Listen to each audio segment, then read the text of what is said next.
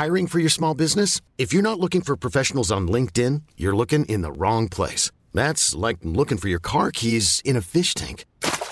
LinkedIn helps you hire professionals you can't find anywhere else, even those who aren't actively searching for a new job but might be open to the perfect role. In a given month, over 70% of LinkedIn users don't even visit other leading job sites. So start looking in the right place. With LinkedIn, you can hire professionals like a professional. Post your free job on linkedin.com slash achieve today. Et bienvenue dans le podcast Culture PSG du lundi 6 mars 2023. Nous sommes à trois jours de Bayern PSG, huitième de finale retour de Ligue des Champions.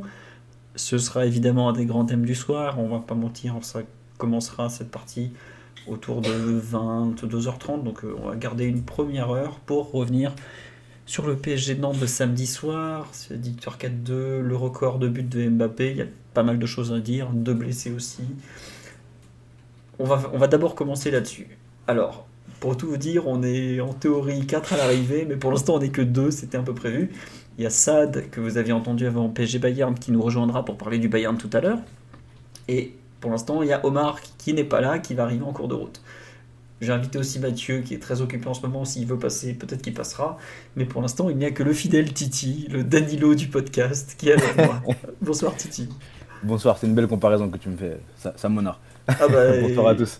C'est pas de souci, ça me fait très plaisir de t'avoir. Bonsoir à JV Aurel et Mamia Wouhou pour les subs, c'est très gentil à vous. Bonsoir à tout le monde sur le live, ça ferait plaisir de vous retrouver. Nan Commando aussi, merci à toi pour le sub. Bonsoir à tous, donc à vous deux. Écoutez, euh, on a déjà fait un podcast avec Omar de 1h30 où on était que tous les deux, plus vous sur le live. Donc euh, au, pire, euh, enfin au pire, plutôt, c'est pas au pire, c'est vous allez participer plus que d'habitude. Donc c'est c'est bien aussi pour tout le monde. Voilà. Donc on va attaquer, vu qu'on a qu'une heure sur PSG Nantes, on va pas perdre de temps. On me dit on va chanter le nom de Titi aussi en tribune. Mais écoutez, le pauvre Titi a été privé de PSG Nantes pour des motifs, euh, comment dire, de Ouais. couple. Terrible. On a pu regarder au moins, c'est déjà ça. C'est déjà pas mal, tu as raison. On, est- on veut de l'actualisation du Fred Wembanyama, Titi. hein. Attention, il y a des gens qui, qui tiennent les comptes. Bah, franchement, là, on est, on, on est pas mal là, au, niveau, au niveau tanking. Là, on vient d'enchaîner deux défaites contre Houston, donc on, on est plutôt pas mal. Suivez le, suivez le trade sur, euh, sur, les, sur les défaites des Spurs tous les matins sur mon compte. Il n'y a pas de souci. Et on parle pas de Tottenham, on parle de San Antonio. hein. Je tiens à le dire pour ceux qui suivent pas. On nous demande où est passé Simon. Bah, malheureusement, Simon, après des années à être un, éternel étudiant, a, a trouvé un emploi qui lui permet pas d'être là très souvent, voire pas du tout là. Donc euh, on le salue. hein. il, passe nous voir de temps en temps, mais en tout cas, c'est difficile de l'avoir dans le podcast. Voilà pourquoi il est, il est pas là ce soir. Et Ryan non plus, qui devait être là, finalement, peut pas. Donc on attaque à deux. C'est pas grave, on fera l'affaire quand même. Et merci à Marianne FGD pour le sub. Donc, samedi soir, PSG Nantes, 21h Parc des Princes, 26e journée de Ligue 1. Victoire 4-2 des Parisiens. Troisième victoire consécutive, l'air de rien, euh, c'est que ça compte quand même. Messi a ouvert le score dès la 12e. Euh, Adjam, le latéral gauche nantais, a marqué contre son camp à la 19e, sous la pression de Moukier. Ludovic Blas a réduit le score d'une frappe malicieuse bien qu'involontaire à la 31e. Ganago a égalisé à la 38e sur un corner de Florent Mollet. Et en- ensuite, le PSG a fait la différence en seconde période. But de la tête de Danilo à la 60e sur une passe décisive de Mbappé, parce que la LFP a validé cet après-midi la passe décisive, alors qu'elle est pourtant déviée. On en a déjà parlé il y a quelques podcasts, tant pis. Enfin, c'est pas tant pis, c'est comme ça, on cherche plus à comprendre. Et enfin, Mbappé a marqué le but du 4-2 à la 92e sur une passe de Pembele, qui est au passage donc son 201e but sous les couleurs parisiennes. Il devient donc à cette occasion le buteur numéro 1 de l'histoire du Paris Saint-Germain, devant Edinson Cavani qui s'était donc arrêté à 200 buts. Alors, pour la partie un peu historique et, marrante, c'est que c'est la deuxième fois qu'on avait un chiffre rond comme meilleur buteur du PSG, puisque Dominique Rocheteau, dans les années 80, s'était arrêté à 100, avait été battu par Paoletta qui avait passé le record à 109, puis par Zlatan 156, et enfin Cavani l'avait porté à 200. Alors, dans l'idéal, euh, Mbappé nous le porte à 300, 400, 500, je ne sais pas. Mais en tout cas, toujours est-il qu'aujourd'hui, il est, 5 ans et demi après son arrivée, le meilleur buteur de l'histoire du club. Euh, on nous dit j'aurais pas parié sur Pembele pour la passe décisive. Je pense que pas grand monde n'aurait parié sur Pembele pour la passe décisive, mais en tout cas le centre est bien comme il faut, bon contrôle en pivot, du, du pourtant très anti-pivot gang, et le ballon est au fond, victoire 4-2. Euh, globalement, Cavani avait fait 200 buts en combien de temps C'est une bonne question sur live. Cavani arrive en juillet 2004, 2014, si je me trompe pas. J'ai un doute entre 2013 et 2014, mais je pense que c'est bien 2014. J'ai un gros doute. Non, 2013, puisque 2014, c'est l'été David Luiz, où c'est notre réponse au fair play financier, le fameux, la fameuse réponse. Donc oui, Cavani avait mis 6 ans et demi, puisqu'il pète le record en février 2020, un des derniers matchs avant les, huis clos du Covid. Voilà, 6 ans et demi, 7 ans. Donc euh, Mbappé est allé beaucoup plus vite. Je pense qu'aujourd'hui, on a compris qu'Mbappé est un meilleur joueur que, que Cavani quand même. Voilà. Est-ce que Mbappé est un marqueur de but? Selon Laurent Blanc Il est possible. Euh, pour comparer, Neymar a combien de buts? Neymar a 118 buts, si je ne me trompe pas. Mais Neymar a aussi, je crois, quelque chose comme 96 passes décisives ou un truc du genre. Donc euh, statistiquement, Neymar est très très fort. Le problème, c'est qu'il n'y a pas beaucoup de matchs. Mais bref. Pour revenir un peu sur ce PSG Nantes, un début très convaincant des Parisiens. J'étais content qu'ils attaquent fort face à une équipe de Nantes qui avait joué en milieu de semaine. Euh, on savait que c'était un, un match qui arrivait après une énorme, énorme période de, un énorme enchaînement de rencontres, parce que c'était, je, crois que j'avais vu que c'était leur 11e match en 35 jours, enfin quelque chose de monstrueux pour un club qui n'a pas forcément un effectif habitué à ce genre de, de rythme. Et ça s'est vu, début de match où ils sont vraiment en difficulté, ils avaient joué en Coupe de France euh, trois jours plus tôt contre Lens, ils avaient gagné d'ailleurs, mais ils ont perdu un joueur, Andy Delors. Et le PSG ouvre rapidement le score, on double la mise, 70 euh, passes pour Neymar, excusez-moi, j'en avais donné un peu trop, ça reste quand même pas mal. 2-0, euh, tout va bien, l'équipe déroule à peu près, même si je trouve que déjà à ce moment-là, il y a un peu les prémices du match qui va suivre par la suite, euh, notamment offensivement. Mais en tout cas, on relance Nantes un peu tout seul, parce que j'ose même pas dire que Nantes s'est relancé. Il y a, je sais que Galette a dit ouais, on est un peu moins bien, on les relance, mais en termes d'occasion, c'est même pas des occasions, ce sur quoi il marque. Il y a une frappe de, de loin. De... Enfin, le premier, c'est Blas, en angle impossible. Bon, en fait, j'accepte qu'il y a un but un, peu foireux, comme ça, ça peut arriver. On lui dit Donnarumma relance Nantes. Oui, Donnarumma relance Nantes. Mais le 2-2, par exemple, il y a Florent Mollet au départ de l'action qui est tout seul qui tire.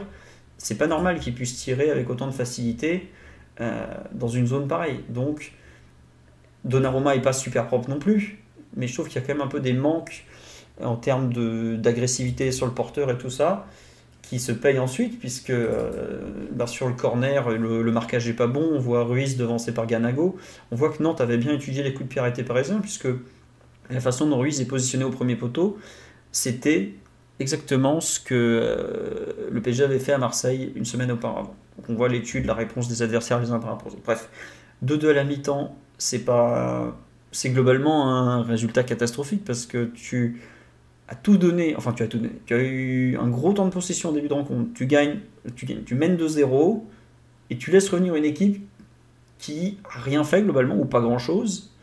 Euh, et tu dois donc tu te retrouves au début de la seconde période à 2-2 en ayant été euh, en ayant tout, fait tout ce qu'il fallait pour mener euh, plus largement. La seconde période, je trouve, montre un PSG où il y a quand même un certain manque de présence dans la surface. Euh, où on voit qu'on a le ballon, mais qu'on a du mal vraiment à aller dans, dans la surface. On voit, euh, je crois que c'est euh, Abibay qui disait ouais, le, placement de Momo Sissoko côté droit nantais, donc côté gauche parisien, gêne énormément le duo Mendes, Mbappé, même le trio et qui, qui venait se glisser dans cette zone. Et on a du mal à, quelque part, même à proposer des occasions. Les seuls qu'on arrive à faire, c'est qu'on utilise vraiment toute la largeur avec bah donc Mukiele côté droit et Messi il y a quand même un peu de. Il y a, on sent que le PSG a la main sur la rencontre, mais on n'est pas non plus très très dominant. On marque, je trouve, assez logiquement le but du 3-2. Euh, Danilo envoie une belle tête, il n'y a pas grand chose à dire à ce niveau-là. Mais c'est pas non plus ultra flagrant. Comme dit sur live, on sortait un peu de fébrilité. C'est marrant, c'est qu'il y a beaucoup de personnes qui ont senti cette fébrilité. Moi, je ne dirais pas qu'on a senti la fébrilité, mais je trouvais qu'on sentait une équipe qui, euh, qui avait pas, qui n'avait pas totalement la main pour euh, marquer un quatrième but en fait. Je trouve que c'est quelque chose qu'on a beaucoup senti durant le match, c'est qu'on n'était pas en mesure de créer des occasions à partir de rien comme on l'est d'habitude en fait. Et donc on se retrouve un peu comme ça le cul entre deux chaises, parce que Nantes, comme on dit sur live, a presque rien en expected gauche, donc ça veut dire qu'ils n'ont pas créé grand chose. Malgré tout, ils ont l'occasion de Ganago, qui est à mon sens la seule vraie occasion du match, où il tire à côté sur le centre en retrait. Mais il n'y avait pas un sentiment de surdomination ou même de, domination tout court. Bon, la fin de rencontre, on voit que Nantes commence, comme le dit Mbappé, à créer des 2 contre 2, des 3 contre 3, donc ils sont vraiment sur un fil. Arrive le, 4-2 de façon bah, logique, j'ai envie de dire malgré tout. Mais un sentiment finalement, moi j'ai bien apprécié, ce qui est un peu paradoxal, la, solidité défensive générale. Je trouve que le PSG a bien défendu, malgré ses deux buts de casquette. Dans l'ensemble, c'est une, équipe, un match où défensivement, tu as fait le boulot. Euh, tu n'as pas, vraiment consommé d'occasion où tu es mis hors de position en fait. Offensivement, en revanche, je trouve que tu es un peu déjà aux limites de ce système en 3-5-2 quand tu joues contre un bloc très, très renforcé derrière où tu vois que tu personne dans la surface. Mais c'est quelque chose qu'on avait déjà repéré quand on jouait par exemple il y a 3-4 ans avec Mbappé, Neymar, Di Maria où personne n'allait dans la, dans la surface. Donc un bon match dans l'ensemble, une fin parfaite comme ça, le record c'est réglé, Mbappé content, le parc content, tout le monde garde une bonne, image en tête, une énergie très positive qui s'est dégagée. Mais il y a quand même euh, du bon et du moins bon de cette rencontre. Voilà un peu mon, ressenti, mon pouls. Titi, je te donne la parole. Vas-y donc. Oh, super. Mais vraiment, moi, là, j'ai, moi j'ai bien aimé la, première mi-temps. Alors, euh, il y a eu ce, moment un peu bizarre où on, remet, euh, Nantes dans, la partie, mais j'ai plutôt bien aimé la première mi-temps. J'ai vu, euh, quelques, bonnes choses. Euh, le jeu a beaucoup, beaucoup, beaucoup penché à gauche, évidemment, avec, avec Mbappé, Nuno et Ruiz tu en as parlé, B en a parlé pendant de très longs moments, le fait que euh, Moussa Sissoko, parce que tu as dit Momo, mais Moussa Sissoko, du coup, a, bien réussi. Je suis désolé, ouais, ouais c'est Moussa, excusez-moi, j'avoue que j'étais complètement. Ouais, t'inquiète. Euh, ils ont bien réussi à, un peu à, gérer euh, le, côté gauche quand ils ont vu que le jeu penchait énormément à gauche en, en première mi-temps. les, 20, les 20 premières minutes, vraiment, Nuno Mendes et Mbappé ont, continué à voir ce qu'ils avaient ce qu'ils avaient laissé entrevoir sur les matchs précédents, c'est-à-dire une très très belle entente euh, entre les deux. Sur les deux buts, Nuno est, impliqué. Je ne sais pas si la, sa passe a été validée par la Ligue. Sur le pas validé. Pas validé Non, sur le premier, elle n'est pas validée. Je comprends pas pourquoi. En fait, c'est là où je comprends pas la Ligue. C'est que le premier but, Mendes fait un centre dévié, ça retombe sur Messi qui conclut. Pas passe décisive. Le, deuxième, le, le troisième, pardon. Mbappé mm. fait un centre, c'est dévié aussi. Alors peut-être un peu moins, mais l'intention globalement, ou même la zone visée, je suis pas sûr qu'il y ait une grande différence. Pas, pas validé.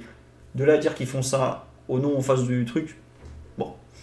Il faut soigner le, petit prodige du football français. Mais je trouve que c'est pas juste pour Nuno. Voilà, c'est pas juste du tout, parce que c'est vrai que c'est une belle action, un, centre retrait, certes contré, mais qui arrive, qui arrive sur Messi, qui arrive, euh, il, s'arrache un peu, il arrive à mettre ce, ballon hors de portée de, de la fond. C'est un, beau but, un beau but, pardon. Le second, encore Nuno qui est, qui est dessus, avec Mukele qui met la pression sur le défenseur euh, El Ajam et le but contre son camp. Et après, cette façon de remettre un peu Nantes, Nantes dans le match. Et moi, je suis plutôt d'accord avec ce qui a été dit sur le live. Nantes n'est pas revenu dans le match et on leur a vraiment offert euh, ce, retour parce que le premier but, est, on va en parler sans doute dans les performances individuelles, mais Donnarumma est quand même. Euh, il est très fautif. Bien, bien, bien, bien fautif. Hein. C'est pas normal de, prendre, de se prendre ce, type de but. Et sur le second but, euh, il y a Donnarumma qui est aussi un peu fautif sur l'action qui, qui, mène au corner, au premier corner, parce qu'il y a un second corner qui amène le but. Euh, qui n'existe pas. Corner du voilà. Corner qui n'existait pas, et après on défend pas très bien. Mais sur le premier corner, du coup, euh, nantais, on voit déjà Ganago qui passe devant euh, Marquinhos, du coup, et qui rate sa tête. Mais finalement, le second corner, il fait la même chose, et là, finalement, il réussit sa tête, cette tête-là, donc une déviation. Donc il y a un, petit problème aussi de concentration, peut-être, de, l'équipe, parce que là, ce qui a été. Je Le premier corner, déjà, il y a Ganago qui passe devant Marquinhos? Bah, du coup, c'est Ganago qui l'a mis en corner, qui l'a mis, en, mis dehors, si je dis pas de ah, bêtises, le premier corner. Oui, t'as raison, oui, effectivement, j'avais pas tilté que c'était vraiment exactement la même action. Ouais, voilà, donc c'est la même action et je trouve que c'est voilà, pas normal qu'on arrive à voir ça en, l'espace de, de 2 minutes. Alors certes, il n'y a pas corner, etc. Mais bon, c'est assez dommage. Et au second poteau, ils sont vraiment 3-4 tout seuls. Hein. Bon, euh, c'est Ganago qui marque au final, mais s'il marquait pas, il y avait les, ses coéquipiers derrière. Euh, donc après, il y a eu cet entre-deux dans ce match. On n'arrivait pas vraiment à, repartir de l'avant, pas vraiment euh, d'occasion. Euh, et cette, euh, ce troisième but qui arrive, tu l'as dit euh, logiquement, je pense que voilà, ce but devait arriver. Nantes n'a pas fait grand chose. je suis d'accord avec toi sur le fait que tu dises qu'on est, est bien défendu. ça a été aussi dit sur, à la télévision. les buts nantais, bon, on n'est pas totalement mur de position. bon, là j'ai parlé d'une petite erreur sur, le corner, mais voilà, le premier but de Ludo Blas, voilà, c'est vide avec Vitinha. Bon, il fait un centre manqué, ça finit dans, dans les buts parce que Donnarumma n'est pas n'est pas attentif. Euh, dans le match, je crois qu'il y a en deuxième mi-temps, quand Moses Simon rentre, euh, il y a un petit flottement euh, côté droit. on met Solaire un peu piston quand il rentre. Et c'est après qu'on réagit, on fait entrer Pembele quand on voit que Simon commence à prendre un peu le, dessus sur le côté gauche de l'attaque nantaise et donc sur notre côté droit. Le pauvre Solaire, franchement, je lui l'appelle. Ah, il n'a pas beaucoup de confiance, il n'a pas beaucoup de vitesse. Ils lui ont mis Moses Simon en face, qui est une espèce de petite bombe sur patte, Made in Ligue 1. J'étais genre, là, ça va être un carnage. Et en plus, c'est le moment où Marquinhos se blesse un peu, donc euh, il y a un petit, un petit peu de flottement dans, dans, la défense aussi. Et le centre en retrait pour Ganago qui frappe à côté, là, c'est, je pense, la, la plus belle action nantaise euh, du match. Hein, et l'action, on est vraiment mise hors de position, c'est, celle-ci. La fin de match, après, euh, c'est Mbappé qui l'a dit, beaucoup de 2 contre 2, contre 2, beaucoup de 1 contre 1. C'est sûr qu'on allait, allait marquer. Je crois que Mbappé, avant, avant, son, avant son but, il est il est pas beaucoup, euh, il n'y a pas beaucoup de, de, tirs de sa part. Je, me rappelle de la frappe un peu de loin qui passe juste à côté de des buts de la fond. C'est une belle frappe d'ailleurs, un, bel enchaînement. Et après, sur les dernières minutes, là, on voit qu'il dit bon bah il faut aller les chercher aujourd'hui. Il y a des choses qui sont prévues pour moi aujourd'hui, il faut aller les chercher. Il a une, une première action, euh, la fond la, la, sort bien et après ça, ça finit avec Pembele qui arrive à récupérer ce ballon et lui donner ce, ce, ballon. Il, arrive à faire un petit contrôle en pivot, frappe en pivot. Là, c'est vraiment, vraiment pas mal. Je sais que Pagani, il a parlé de but à la gare Muller. Toi, tu peux nous en parler peut-être, Philo? Ah, Très, très gare Muller. Ah ouais, non, Pagani, pour le coup, bon, il dit régulièrement des conneries pendant les matchs, mais ce genre de but en pivot, très gare Muller, avec un centre de gravité euh, assez bas, un enchaînement très rapide. Je crois que si vous regardez dans les buts de la Coupe du Monde 74, Gert Müller en met un comme ça de mémoire. Je sais pas si c'est en demi-finale ou en tout cas assez loin dans le tournoi où c'est un truc comme ça, euh, contrôle un peu de au but et bam, l'enchaînement. Et si vous vous rappelez, excuse-moi je te coupe, il y a un PGOM de 2017 où Cavani met un peu le même genre de but. Débordement côté gauche, je crois que c'est Berchiche, il centre au premier poteau ah, et il met contrôle orienté reprise du gauche. Un peu le contrôle n'est pas dans le même sens de mémoire. C'est celui, c'est le PSGOM, je crois, celui en Coupe de France trois jours après la blessure de Neymar, si je dis pas de bêtises. Ou c'est peut-être même Neymar le centre, on me dit sur live, c'est possible. Euh, mais voilà, en tout cas, genre... et effectivement, Birov marque aussi comme ça, un peu en finale d'Euro 96, sur un. Le C'est le but du 2-1 en finale d'Euro 96. Euh, et c'est en Ligue 1. C'est oui, bah, c'est juste avant la blessure de Neymar, donc. La légende. Un super but. Hein. Ouais, non, c'est vraiment un, un, super but. Je suis content qu'il passe le record sur ça et pas sur peut-être les pénalties qu'on aurait pu avoir. Euh, ça, ça, fait quand même une, plus belle image, là, ce, but avec Pembele en plus qui, qui arrive à entrer dans, l'histoire avec ses petites passes décisives. Donc c'est super. Et moi, je, t'en ai parlé avant, avant le, podcast. Je trouve qu'il y a quand même une, belle ambiance qui s'est dégagée dans, le stade, dans l'équipe, etc.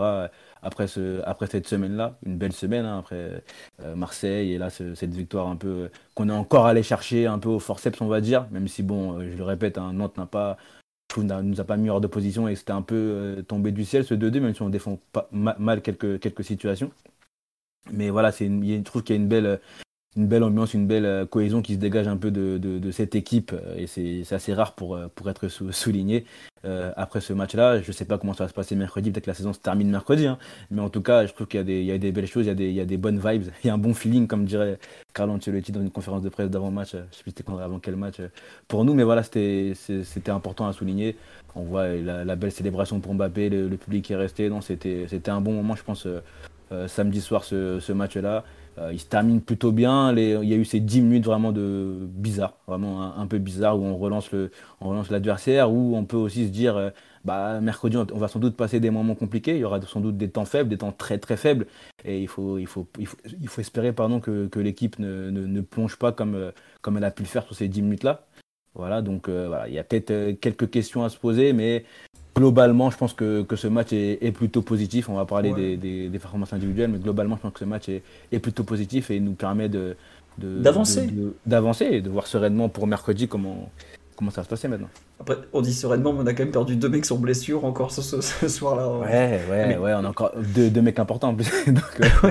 non mais si je regardais là le pendant le match, je m'arrange avec euh, Maxence qui était au stade pour, pour Culture. Je fais, tu peux faire la news sur le blessé et tout. J'étais à deux doigts de lui dire, mais regarde le match d'avant, tu refais la même. quoi. C'est effrayant. à tous les matchs, doigts de dire au mec sur place, vas-y, refais la même, reprends, reprends. C'est mm. change les noms, mais c'est pareil, quoi. C'est l'enfer.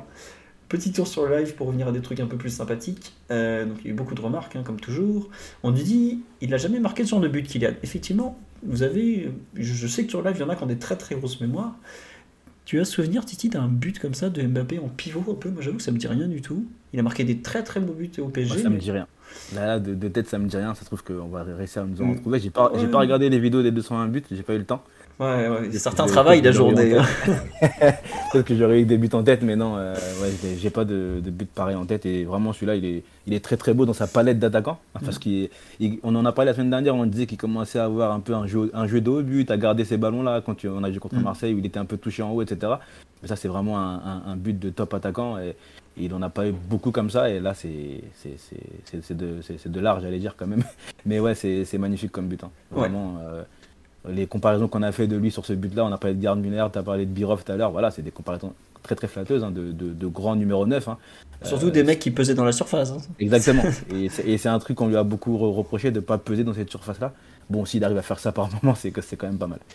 Ce, jeune est, plutôt complet désormais, on va dire.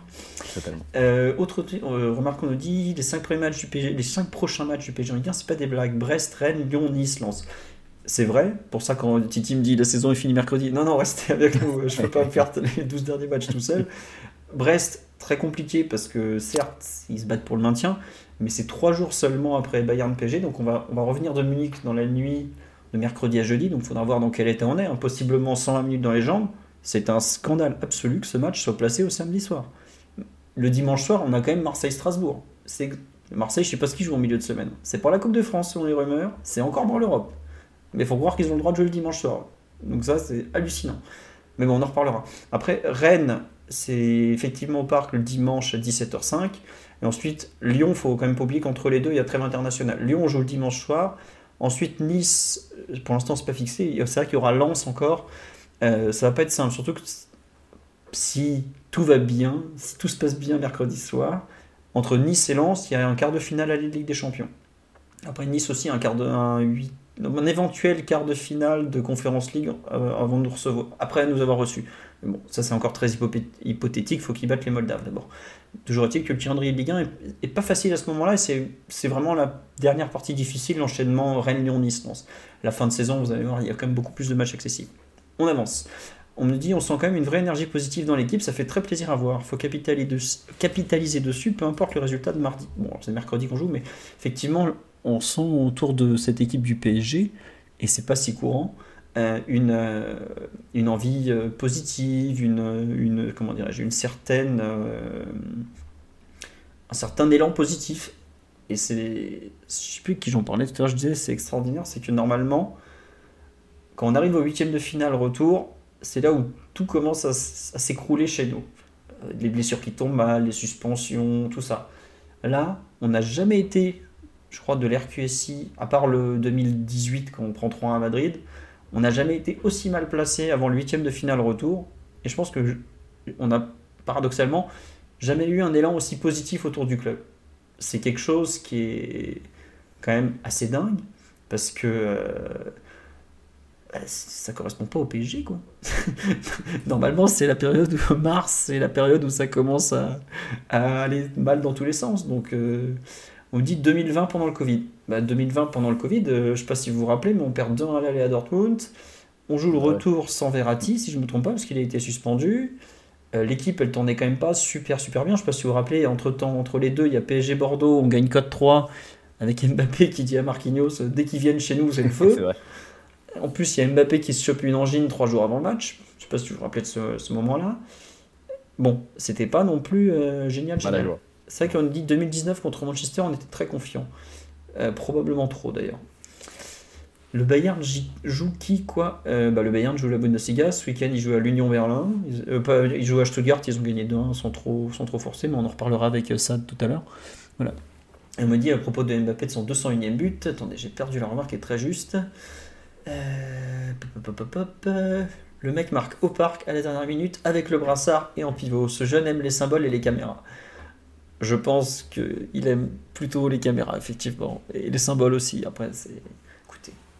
C'est bien, c'est bien que ça arrive comme ça, plutôt comme le dit Titi sur un penalty un peu pas terrible, avec un joueur blessé au passage. Voilà. On lui souhaite de continuer en tout cas. Sur l'analyse globale, Titi, euh, est-ce qu'il y a des choses, des choix notamment de Galtier qui t'ont surpris en, bien ou en mal? J'ai vu sur live des gens tout à l'heure qui me disaient ouais, euh, pourquoi faire rentrer Solaire et pas directement Pembele ah, Moi je pense que c'est juste parce que le Carlos Solaire fait partie des plans pour la fin de saison et pas forcément euh, Pembele qui n'avait pas joué depuis Monaco où il avait été en, voilà, où il avait été en grosse grosse difficulté. Je pense qu'on est tout simplement dans une logique de groupe où euh, il doit. De toute, façon, Pembele, comme tu dis, depuis Monaco, il avait un peu pas rétrogradé, mais en tout cas, ce match, il avait un peu condamné, on va dire, lui et Shada. Il n'avait pas joué depuis, depuis Monaco. C'était des, performances qui avaient été très compliquées pour les, pour les jeunes, malheureusement pour eux. Euh, on a vu euh, Warren rentrer en seconde mi-temps contre, contre Marseille, déjà à, ce poste de latéral, de latéral droit. Là, Warren était déjà sur le terrain.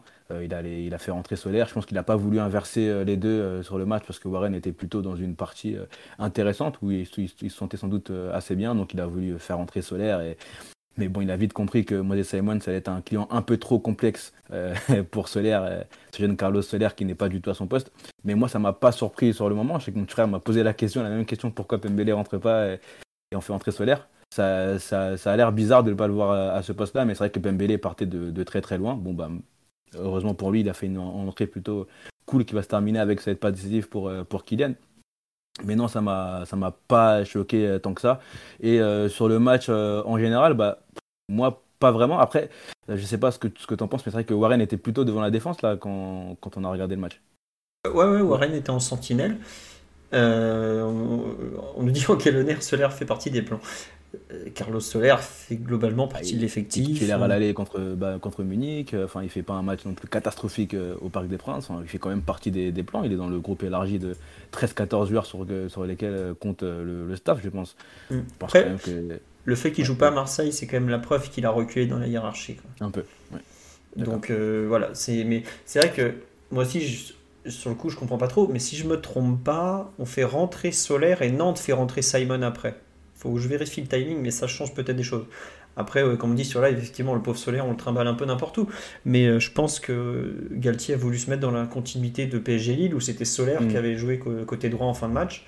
Et je me demande s'il prépare pas aussi une solution de secours pour, euh, pour Munich, parce que bah, Hakimi, il a euh, la cuisse en vrac et la justice aux fesses. le pauvre Moukile, il a le tendon qui est pas dans l'état de Presnel, mais il a quand même pris un sale coup.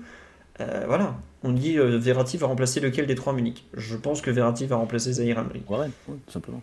Et puis c'est logique. Enfin, je sais pas ce que t'en penses, mais. Euh, non, c'est logique, c'est logique. Après, Warren a fait un match intéressant, hein. toujours plein de personnalités, etc. Il a fait des, des choses simples. C'est un, un, joueur qui, qui, joue très simplement, je trouve, et c'est bien parce que bon, il, a, il, a, il, commence à accumuler les minutes en, en, Ligue 1. Il arrive à se lâcher par moment. On a vu à un moment, il y a une petite percée en, en seconde mi-temps. Il arrive à gagner une faute à, à la fin il s'est bien projeté, etc. Mais logiquement, euh, Verratti reprend ce poste-là, poste pour poste, hein, devant la défense, pour nous permettre de ressortir le ballon, etc. On espère un, excellent match de sa, de sa part mercredi, mais logiquement, il prend la place de Warren. Hein. c'est normal, normalement. En fait, le fait qu'il joue pile à la place de Verratti, alors que c'est pas forcément la sentinelle la plus naturelle à cet instant, je trouve.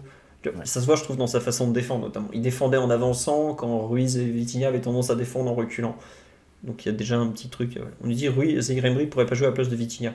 J'ai pas du tout aimé le match de Vitinha samedi soir, mais je pense que le staff parisien préfère avoir Zaire Emery sur le banc de touche parce qu'il peut rentrer à n'importe lequel des postes, plutôt que Vitinha, mm. qui est pas forcément un joueur que tu peux faire rentrer en jeu.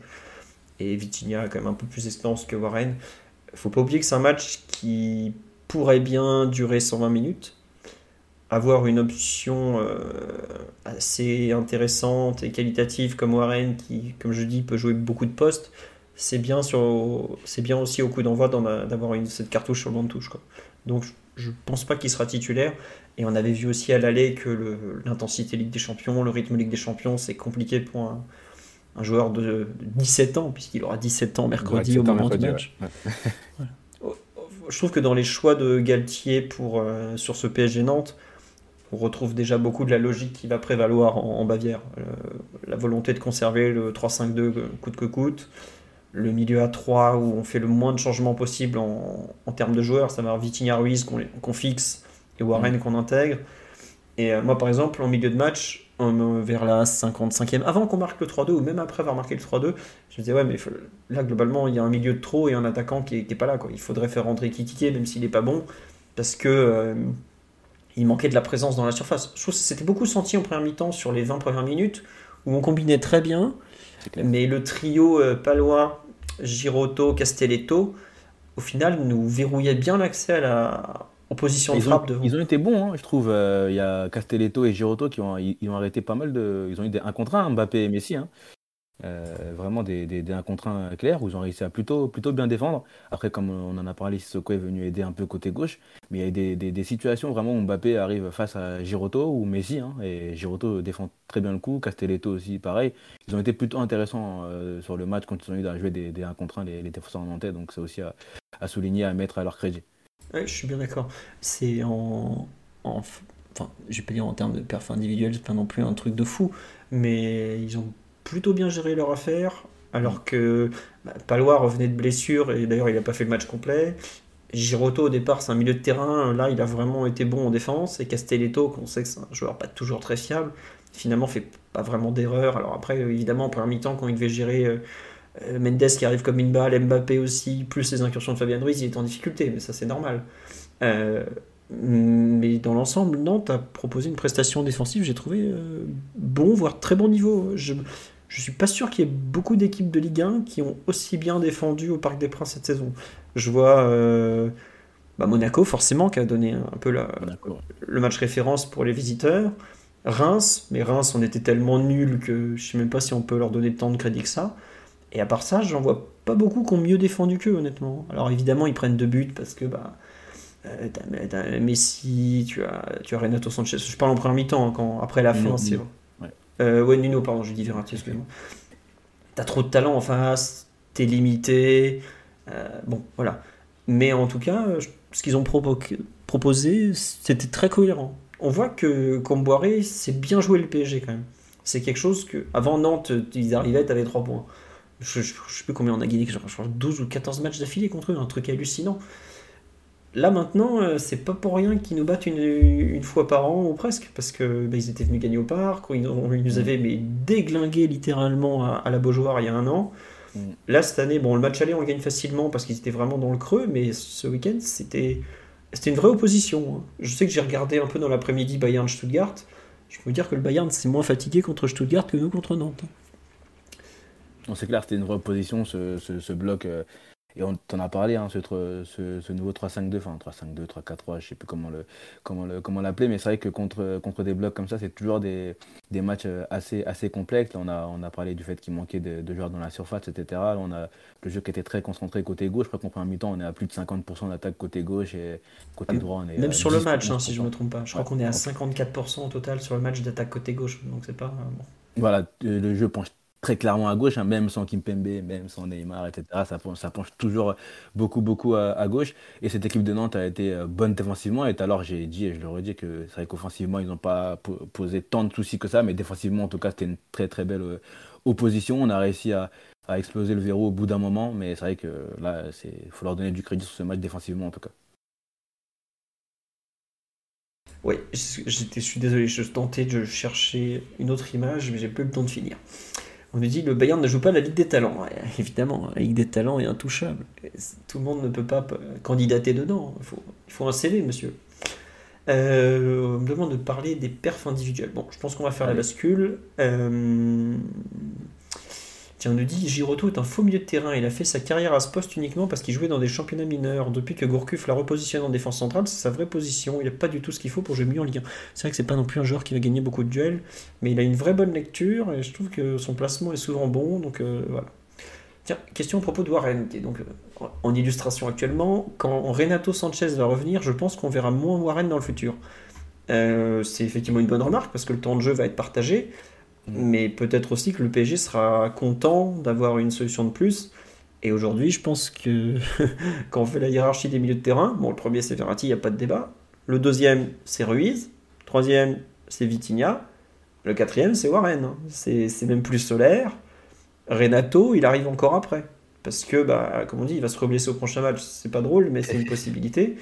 Et il n'a pas joué la moindre minute depuis euh, le 1er février dernier contre Toulouse. Donc euh, peut-être que Renato, il faudrait qu'il soit là, parce que même par exemple pour jouer sur le couloir droit, où on a quand même des joueurs en souffrance, ça peut être utile. Mais euh, à cet instant, tu peux pas vraiment le considérer comme une solution viable. Donc forcément, Warren aura du temps de jeu. Quoi. On lui dit Renato égale à Dhabi. Ah.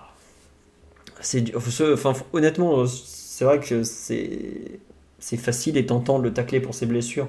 Mais pour ces joueurs-là, c'est tellement dur à vivre. C'est des joueurs qui demandent qu'une chose, c'est être sur le terrain. Et chaque blessure, c'est encore pire pour eux que pour des, des gens qui n'ont pas l'habitude de se blesser. Parce qu'il y a un côté acharnement, euh, un côté mental qui est, terrible. Accepter ça tout le temps, c'est vraiment dur en fait. Et pour un, même un. C'est un peu la grande nouvelle du jour, la fin de saison de Neymar avec l'opération. Ce que ça leur demande psychologiquement, passer 3-4 mois loin des terrains et tout c'est vraiment pas une situation facile à vivre.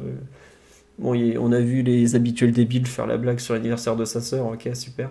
Mais je, les plains vraiment, ces, ces, joueurs, parce que c'est dur. Dit talentueux mais fragile. C'est le problème de Renato Sanchez, tout le monde le sait. Et c'est aussi pour ça que le PSG a payé 12 millions d'euros euh, un joueur qui, quand il est en forme, est dans les 5 euh, meilleurs milieux de Ligue 1 ou pas loin. Quoi. Voilà. Tout, se justifie, faut pas n'y a pas trop de hasard malgré tout. on dit, oui, en derrière on a parlé du fait d'être blessé, que c'est compliqué, que c'est très très dur à, vivre, mais la blessure est un vrai problème du, footballeur. Je, vous conseille ce que disait Arsène Wenger sur Abu Dhabi, justement, parce qu'on en parle. On peut dire, mais vous, vous n'imaginez pas à quel point c'est des joueurs forts mentalement, ceux qui se blessent souvent, parce qu'à chaque fois, il faut revenir, refaire les efforts, tout ce qui est entraînement invisible et tout ça. Quoi. Donc, voilà. C'était le point blessure, euh, douleur, douleur du football. On va avancer. On nous dit, on va passer au perf individuel, parce que Omar est en train d'arriver. Il s'est garé, pour tout vous dire.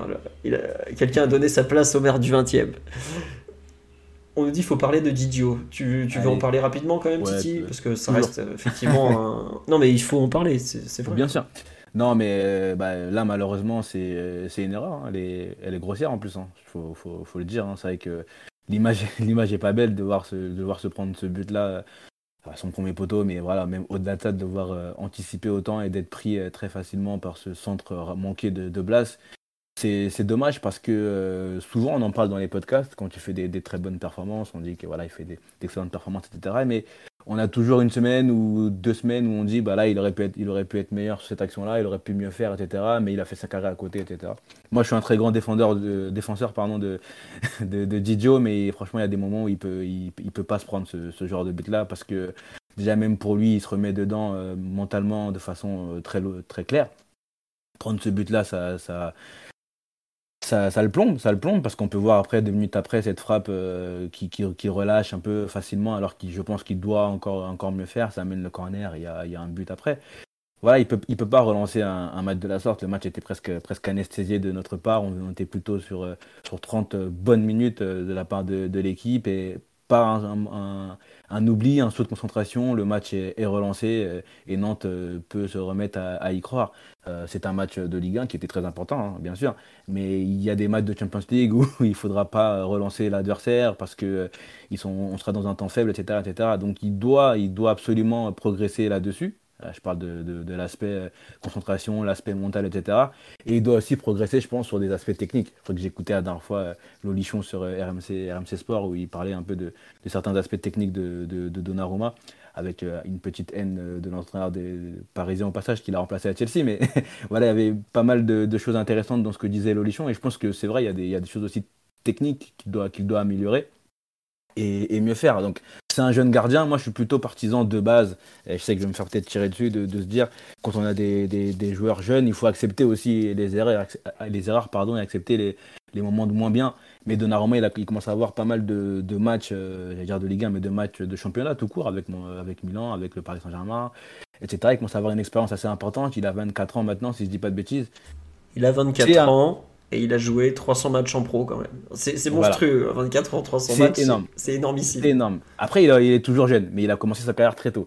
Donc, euh, je sais que les gardiens arrivent euh, à leur apogée euh, très, plus, plus, plus, tard dans, dans, dans, leur carrière. Mais je pense qu'on a le droit d'attendre aussi un gardien qui fasse un peu moins d'erreurs, qui soit un peu plus dominant et qui, qui arrive à, nous sortir de, situations compliquées. Il le fait très souvent, attention, il le fait très souvent, il le fait bien par moment, et sur, ces dernières semaines, on a été beau, on a été, euh, on a plusieurs fois dit que c'était le cadre qui, qui gardait un peu le, le, niveau pour jouer dans, dans cette équipe-là et qui était, qui était toujours bon malgré certains, certaines fébrilités certaines faiblesses aussi. Donc, euh, je pense que sur les prochaines semaines, sur le match de mercredi, je pense qu'il va être attendu au tournant, et c'est normal avec ce qui s'est passé l'an dernier, avec ce qui s'est passé au match aller, tout simplement, avec la frappe de, de Coman. et ce sera à lui de répondre. Et avec ce match-là, avec cette erreur qu'il fait samedi, je pense qu'il se rajoute encore un peu de pression parce que nous, on, est en train de parler depuis tout à l'heure, on dit que bah, voilà, les, images sont positives, positives autour du club, autour de, l'équipe en ce moment, on voit des belles choses au parc, etc. Je pense que lui, il rumine un peu cette, erreur-là. Hein. Je pense qu'il y pense. Ah ouais. heureusement. Euh, non, mais heureusement. Ouais, heureusement. Mais aussi, tu peux te dire que du coup, mercredi, il serait peut-être pas, pas aussi, aussi relâché qu'il euh, devrait l'être pour pouvoir attaquer ce match-là et faire la, meilleure performance euh, qu'il pourrait faire. Donc moi, j'espère que ce sera que c'est un, un épiphénomène cette erreur-là. Euh, vous allez me dire qu'il en a fait déjà beaucoup, donc ce n'est pas. C'est ce qu'on dit sur le live. Il n'y a pas un match où il n'y a pas une dinguerie ou une boulette et tout. C'est ça, c'est ça, c'est ça. Je suis d'accord, mais bon, je veux y croire, comme disait. Titi, il a de l'amour en lui. Mathieu, il te l'aurait cloué au pilori sans faire de. ouais, non, non, j'ai de l'amour, surtout que j'aime beaucoup Didier, donc je veux, je veux y croire et j'espère que mercredi, il va nous sortir une belle performance sans erreur ou sans, sans truc qui pourrait nous, nous, mettre en dehors de la route, quoi. Mais c'est vrai que cette erreur-là, elle est grossière contre, contre, contre Nantes. Et, et même la, la, la, balle relâchée, là, je trouve que c'est aussi une erreur technique assez, assez grossière. Il doit, il doit mieux faire. Quoi.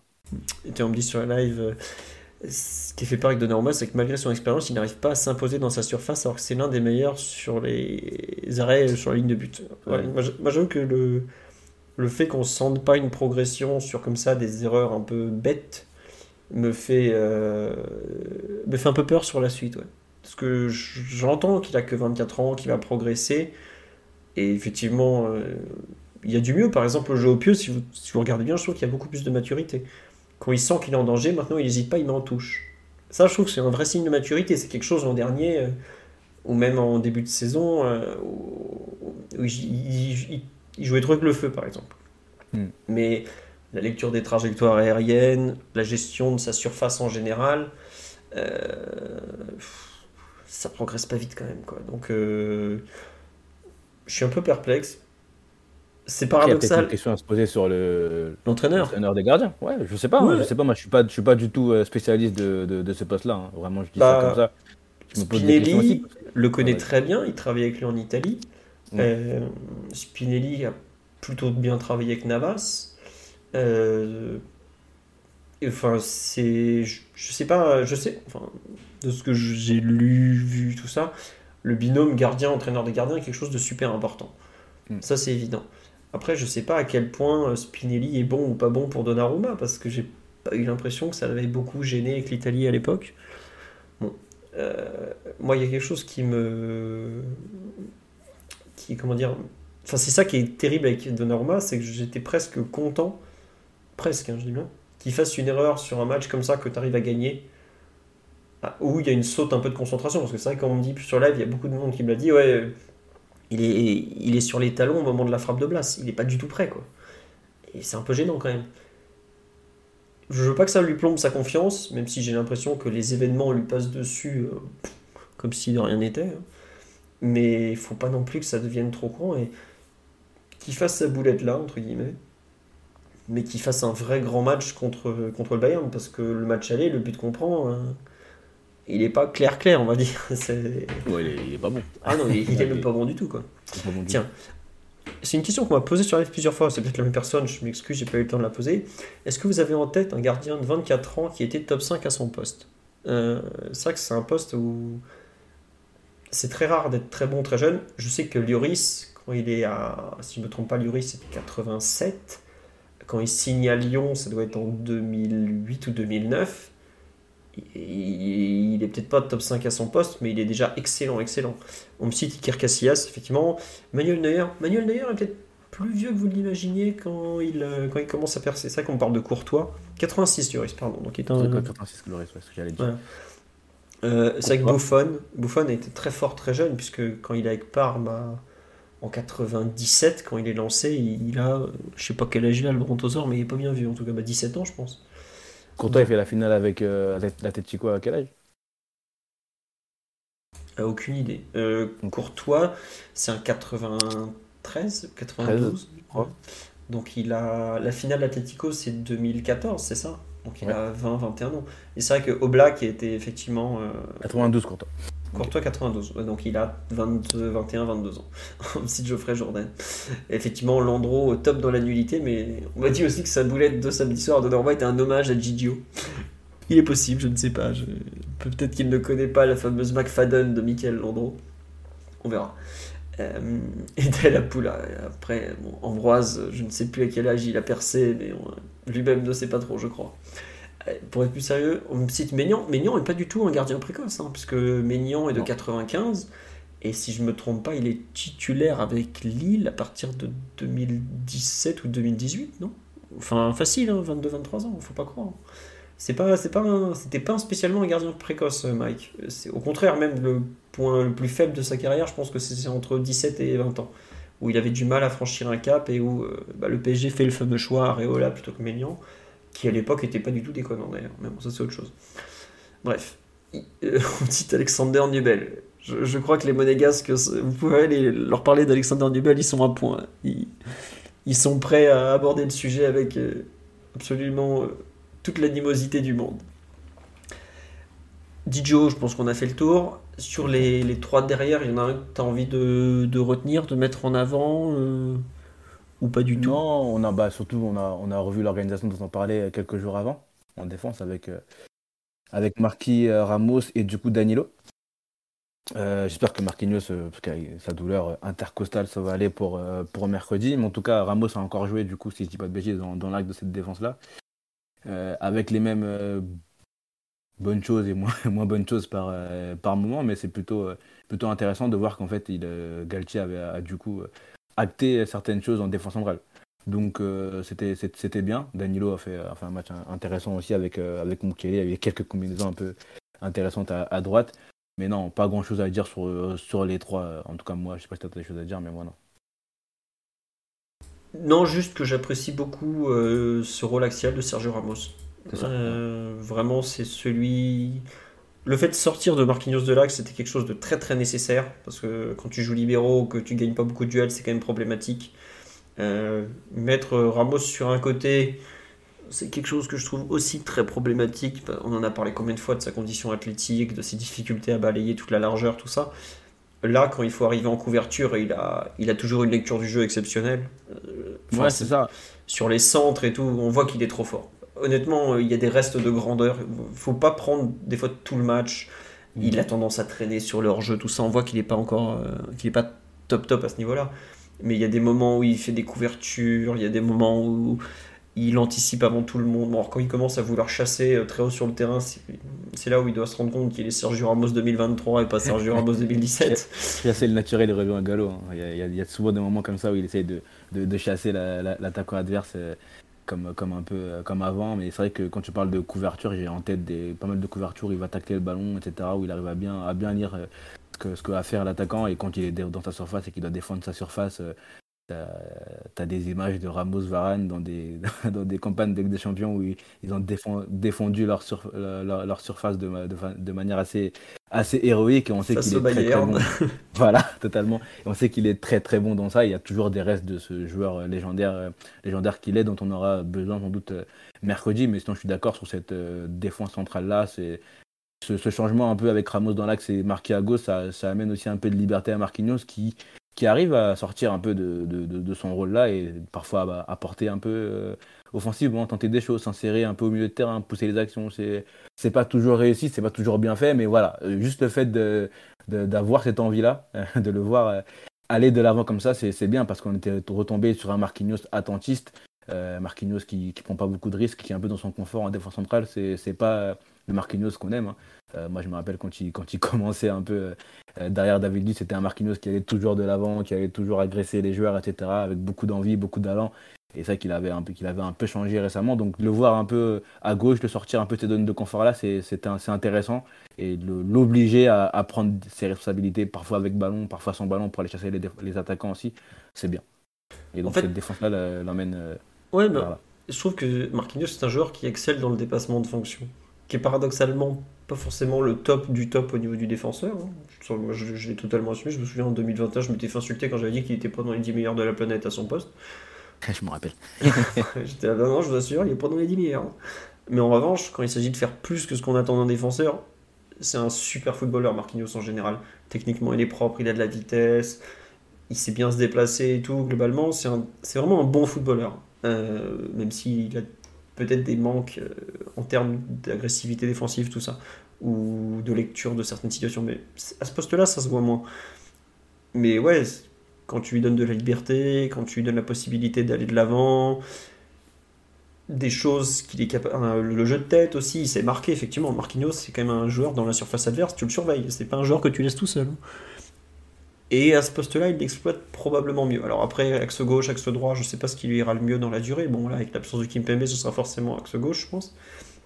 Mais en tout cas, ça fait plaisir de revoir ce joueur qui est capable euh, d'amener une base de bonne qualité, puisque c'est un bon défenseur central. Pas l'élite, euh, mais c'est un bon, voire très bon défenseur central. Mais c'est un joueur qui, quand tu lui demandes de faire plus, est capable de te donner beaucoup, beaucoup plus. Je pense que c'est un joueur que tu as besoin de, de challenger, de, à qui tu dois demander beaucoup pour obtenir beaucoup en fait. Et quand il l'impression que, que, tu décris euh, le cœur de l'équipe, comme dirait un certain coach, et que tu décris ce qui a été fait par ce certain coach aussi à un moment où il l'a beaucoup challengé, hein, le fait de le faire jouer à ce poste-là, alors que euh, c'est un poste qu'il n'aimait pas, le poste de milieu de terrain. Il l'a beaucoup challengé et paradoxalement, on a eu un Marquinhos quand même euh, assez intéressant sur cette période-là, mais c'était très très décrié. Et euh, le fait de le voir sortir de, sa zone de confort, encore une fois, euh, aller au milieu de terrain, j'ai des images en tête du match à, Old Trafford où il est vraiment très très bon, mais il y en a d'autres encore sur cette période-là. Et c'est un moment où vraiment il était challengé, hein, euh, plus que jamais, poste de milieu de terrain, lui qui voulait aller chercher une, place de défenseur central avec le Brésil, je pense qu'il aimait pas trop trop ça. Et pourtant, il nous a sorti quand même des, performances assez, assez intéressantes avec des buts assez importants durant cette période-là. Donc vraiment le, challenge euh, pour Marquis, c'est, je pense que tu, tu, mets le point sur un truc qui est assez, assez important. Même, euh, je reviens encore à l'époque où David était là, il savait qu'il était un peu derrière euh, dans la hiérarchie et les matchs qui nous sortaient étaient vraiment, étaient vraiment bons et on avait toujours en tête de se dire pourquoi pas Marquis et, pourquoi David Luiz, même si moi je suis un grand défenseur de David Luiz, mais voilà. Donc ce, ce challenge-là, je pense que c'est aussi des choses qui, qui lui vont qui lui vont très bien dans sa carrière et que quand il est dans ce confort où il sait qu'il n'a il a pas de concurrence, pas, pas vraiment besoin d'en faire plus, c'est peut-être pas le meilleur marquis euh, que l'on a et on, tombe sur des performances très très très très nocives, j'allais dire, de sa part. Nocif, tu vas peut-être un peu loin. On me demande sur live, on me dit ouais, il va jouer avec une déchirure intercostale, euh, sport propre et tout. Alors, je vous signale que nous allons jouer dans l'antre du docteur Wolfhard Müller. si vous n'avez pas les croisés ou une jambe en moins, vous êtes considéré comme apte.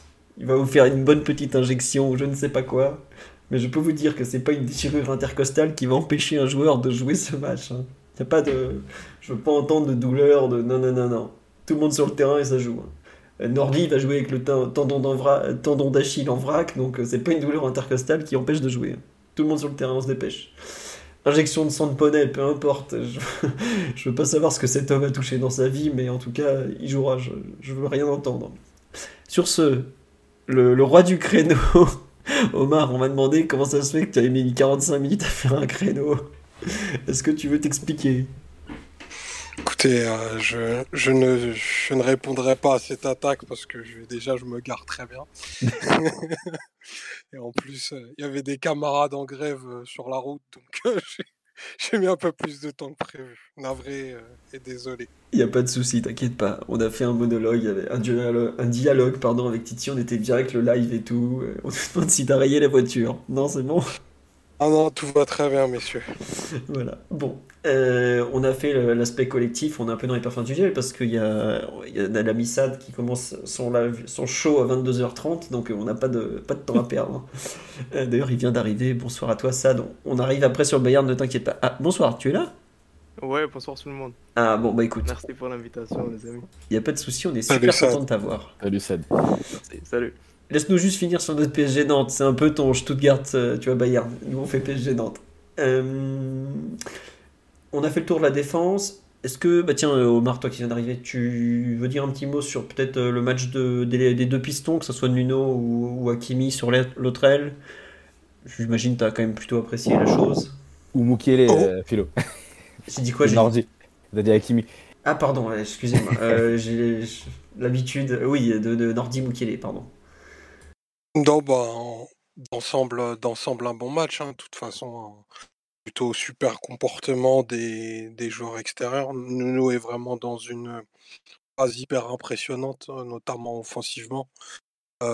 des actions toujours hyper profondes, hyper justes dans ses choix. Donc, pourvu, que, pourvu que ça dure et pas de pépins physiques. Et Nordi, j'ai vraiment aussi trouvé excellent, un peu moins que, que Nuno dans, dans sa phase de décision notamment une.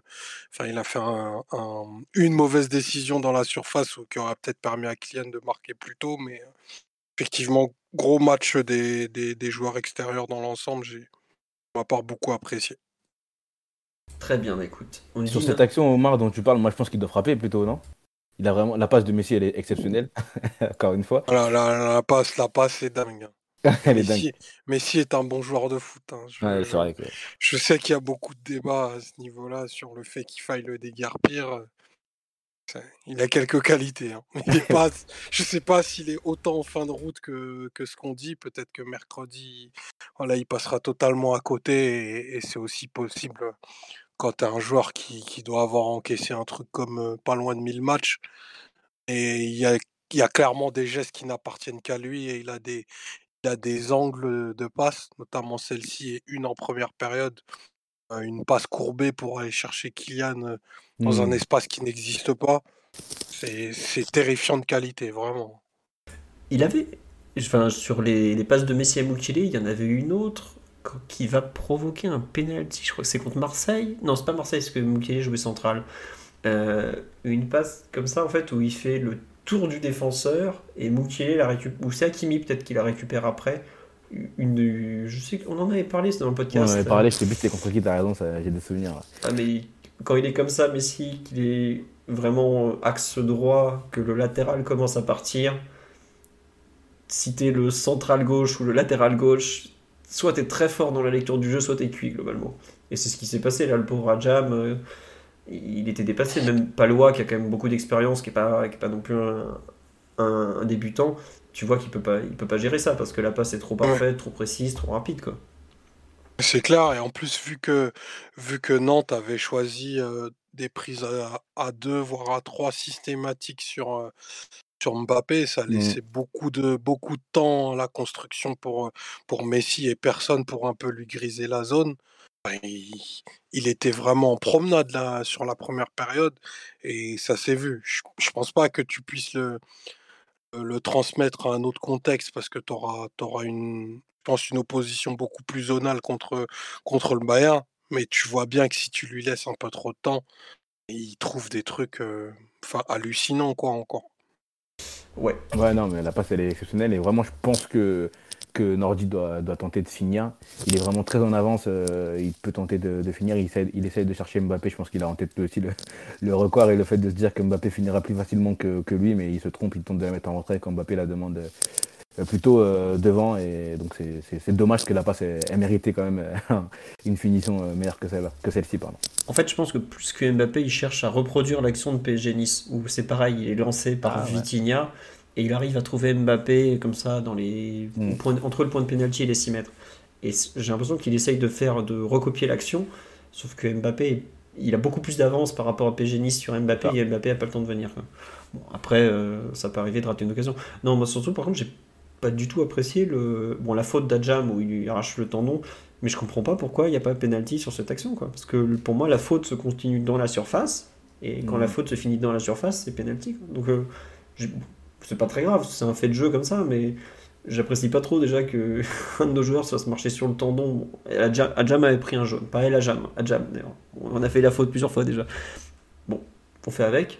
Mais euh, voilà quoi. Puis on me dit oui, effectivement, il peut y avoir carton rouge parce que bah, il y a quand même une blessure assez, assez importante de, de Il est quand même euh, pas un certain pour la Ligue des Champions parce que c'est un, un, solide et qu'il va, il va jouer en serrant les dents. Mais euh, c'est quand même une, faute euh, vraiment sale. Quoi. Bon, j'ai pas trop aimé. C'est pas très grave, c'est comme ça. Euh, il est déjà 22h30, on avance. On finit juste peut-être sur un petit mot sur le, le record de Mbappé. Faut laisser Omar, il n'était pas là la semaine dernière. Omar, un petit mot peut-être de, voir l'enfant de Bondy devenir le meilleur buteur de l'histoire du Paris Saint-Germain. C'est quand même un événement, il faut, faut, le dire. C'est quelque chose de grand quand il a signé en août 2017, le 31 août 2017, on n'imaginait pas forcément qu'il deviendrait ce meilleur buteur de l'histoire du club.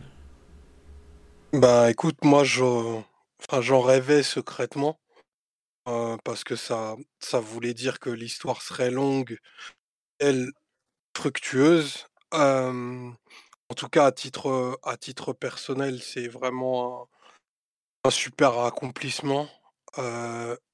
Une marque définitive, peut-être pas indélébile, mais dans l'histoire du club, ça pave son chemin vers le, vers le sommet, et ça n'engage que moi, mais pour moi, c'est le plus grand joueur qui ait porté ce maillot, pour, pour plusieurs raisons. La première, c'est bah, déjà ses immenses et complètes qualités, pas que de c'est marrant parce qu'il y a plusieurs phases, je trouve, dans Mbappé au PSG. Côté, très caricatural quand il a été quand en mon sens, il a été sous-évalué, sous-évalué pardon, comme et catalogué comme un joueur qui était uniquement capable de prendre la profondeur. ça n'a jamais été que ça. et surtout, bah, maintenant, tout le, tout le prouve. Mais effectivement, moi, je l'ai vite perçu comme un joueur beaucoup plus total que, que l'analyse qui en était faite à ce moment-là. c'est un joueur qui, malgré son statut, et je trouvais arriver plutôt sur la pointe des pieds, mais a vite posé les pieds sur la table et en fait a vite renversé cette table. Donc maintenant, il n'y a pas de doute que c'est le joueur numéro un au monde en termes d'impact. Mais si je dois revenir sur ce qu'il est au PSG, je pense que jamais dans l'histoire du PSG, un joueur n'a été si haut à l'échelle mondiale en portant ce maillot. C'est ce qui fait qu'à mon avis, c'est le, c'est le numéro un parce qu'aujourd'hui, c'est peut-être la plus grande rockstar du foot mondial. C'est probablement le joueur le plus terrifiant au monde. Et c'est peut-être aussi le joueur qui a le plus d'appétit et de désir de grandeur. PSG en plus, tu vois. Donc ça, ça te classe un homme. En 201 buts, c'est. Ça dit beaucoup de, de ce qu'il est. Au final, très peu de coups de pied arrêtés beaucoup de buts dans des positions excentrées, même si c'est celle qui, qui préfère. Il y a quelque chose qui est en train de se passer, enfin qui se passe depuis plusieurs mois. Je pense une espèce de connexion qui était moins présente lors de ces 3-4 premières années entre, entre lui et la ville, entre lui lui et le club, et peut-être même probablement entre lui et la France, autour de ce qui s'est passé pendant, pendant cette Coupe du Monde. Et même si ça devait s'arrêter péniblement demain en, Bavière, j'ai la bonne impression que cette fois, personne lui dira ouais, mais il a demandé plus de responsabilités. Parce que je trouve que c'est un joueur qui a toujours tout assumé et qui a toujours mis la barrière, la barre, pardon, encore plus haute que, que ce qu'on lui était que ce qui lui était demandé. Donc il a, il a dépassé toutes les attentes. J'ai envie de dire que maintenant tout sera du bonus. Et pour que l'histoire soit vraiment magnifique, faudrait qu'il ait accomplissement collectif majeur et on parle tous de la Ligue des Champions derrière, derrière ça, mais il est aussi tributaire de, bah, des, choix, des choix du club, aussi grand soit-il. Donc bravo à, ce jeune. Il est arrivé comme un attaquant avec quelques qualités assez prometteurs et c'est aujourd'hui le plus grand joueur du monde et c'est au PSG que, que cette histoire-là est née. Donc j'en suis hyper fier et, et quel modèle et quel symbole pour, pour tous les footballeurs en herbe, ici ou d'ailleurs. quoi. C'est marrant, c'est qu'il y a une réaction sur là, je trouve, qui est, qui est très vraie. C'est on nous dit Kiki, qu'est-ce que je l'aime maintenant, alors qu'au début, c'était pas fou. Et ce que tu dis, et il en parle aussi samedi soir, il dit ouais, ah ouais, il en parle. avec les fans et tout, on s'est pas forcément compris et tout au départ. Moi, je me souviens, après le premier OMPG, celui de octobre, le 22 octobre 2017, celui du coup franc de Cavani, où il nous sort après la rencontre un truc genre ouais, enfin le match le plus important de la semaine c'était euh, Bruges PSG. Non mais te fout de notre gueule quoi. On s'en fout de Bruges PSG. On va au pays de Thomas Meunier, on s'en branle. Le match de la semaine pour un supporter du PSG, c'est forcément un MPG, peu importe ce qu'il y a dans la semaine.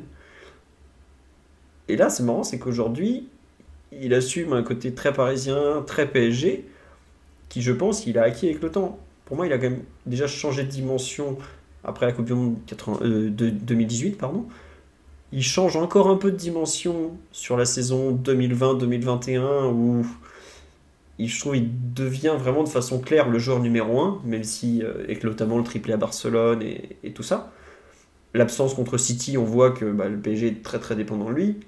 Il change encore plus de dimension quand il décide de prolonger au PSG. Parce que la vraie marque d'amour pour le club, au final, c'est pas ses performances. C'est quand il dit, après qu'on se soit fait humilier à Madrid, parce que, excusez-moi, mais c'est une humiliation la façon dont ça s'est fini, moi je vais rester quand même en fait. Ce club, je reste. Alors que, honnêtement, on est à sa place, on se barre tous. Hein. Euh, on faisait n'importe quoi, on a fait une année dégueulasse dans le jeu, on foutait rien à l'entraînement, c'était la foire, qui se pointent bourré, enfin bref, c'était un cirque quoi. Il reste malgré tout. Il se passe la Coupe du Monde 2022 où bah, il fait finale avec un triplé en finale quand même. Il n'y a qu'un seul mec qui a réussi avant lui et il y a un début qui n'était pas valable, donc ça aurait pas dû être un triplé pour vous donner une idée de la chose.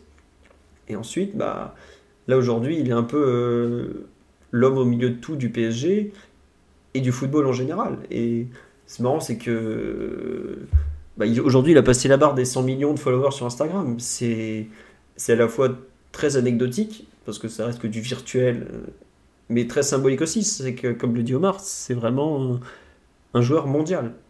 Euh, des joueurs mondiaux comme ça, dans la force de l'âge, c'est pas Messi, parce que bah, il a 35-36 ans, on voit qu'il a du mal, que c'est pas le Messi de 2012 qui a marqué 92 euh, buts en une année.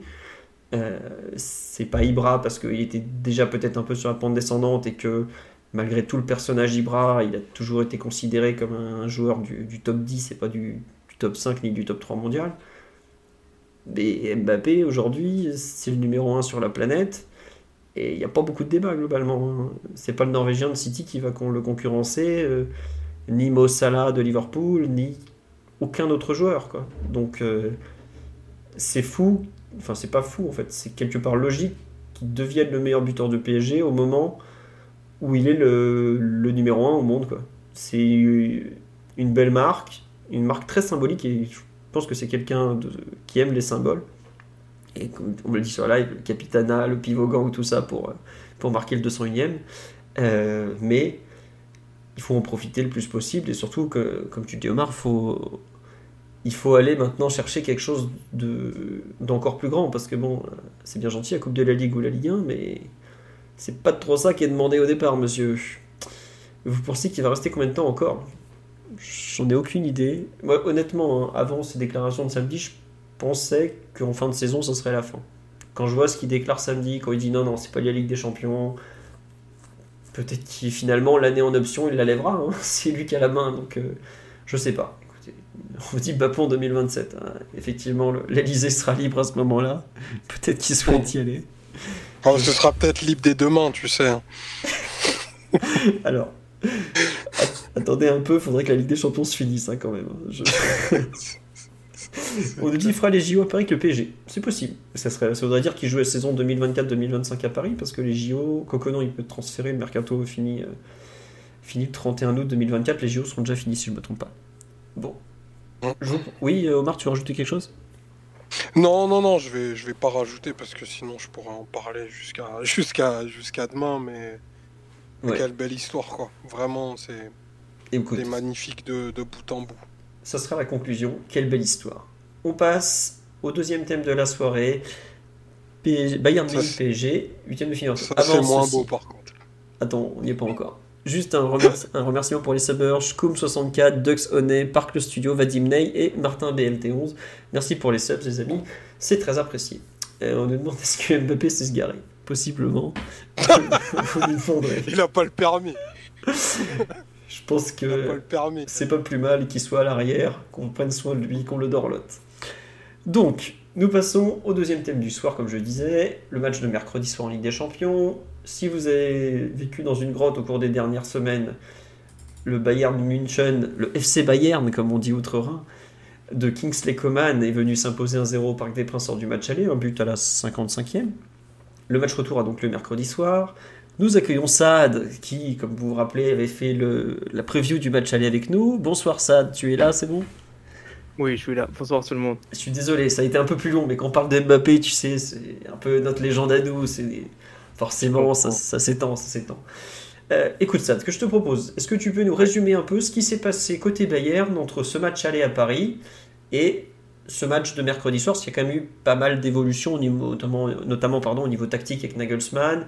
Si je ne me trompe pas, le Bayern a gagné tous ses matchs, non Non, on a perdu après contre. Ah oui, à Gladbach. C'est ça. Bon, vas-y, je te laisse en parler. Donc, un peu ce qui s'est passé ces trois dernières semaines. Alors, bah, en fait, après le match, je pense que on n'était peut-être pas assez fiers de nous. Je pense qu'on n'a pas forcément joué à notre vrai niveau, surtout première mi-temps contre PSG. Euh, du coup, ben, je pense que ça a été un peu le match contre Gladbach. On voulait vraiment gagner, comme ça, on est un peu, enfin, on dédramatise un peu tout ce qui s'est passé. Euh, pour moi, c'est plus un non-match en fait. On prend un carton rouge très tôt dans le match, pas Mécano qui sort, alors que c'est pas vraiment un tac. Il touche à peine euh, Playa, je pense, sur son, son, épaule droit. Donc l'arbitre pense qu'il a poussé, carton rouge, il voit même pas le VAR. Du coup, je pense que voilà, on cherchait peut-être aussi à nous faire perdre. Donc on, perd ce match. Pour moi, je pense pas que ça a beaucoup joué parce qu'on s'est dit que voilà, le carton rouge était peut-être la raison.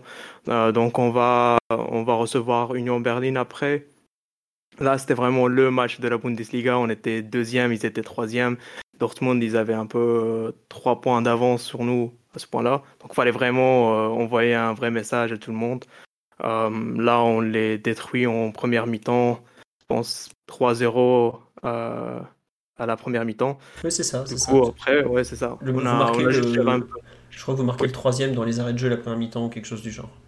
Je pense c'est ça, oui. du coup, on a vraiment géré le match. Là, on avait vraiment contre Union Berlin, euh, on avait vu ce que Nagelsmann préparait pour le PSG. Je pense on a, on a eu Stanisic qui était entre, enfin, dans une défense à 3, plus le défenseur droit, mais parfois aussi euh, plus un arrière droit dans une défense à 4, quand Davis euh, retournait un peu défendre. Donc c'était vraiment là, on voyait un peu ce qu'il préparait avec Pavard à la place de Upamecano qui était suspendu.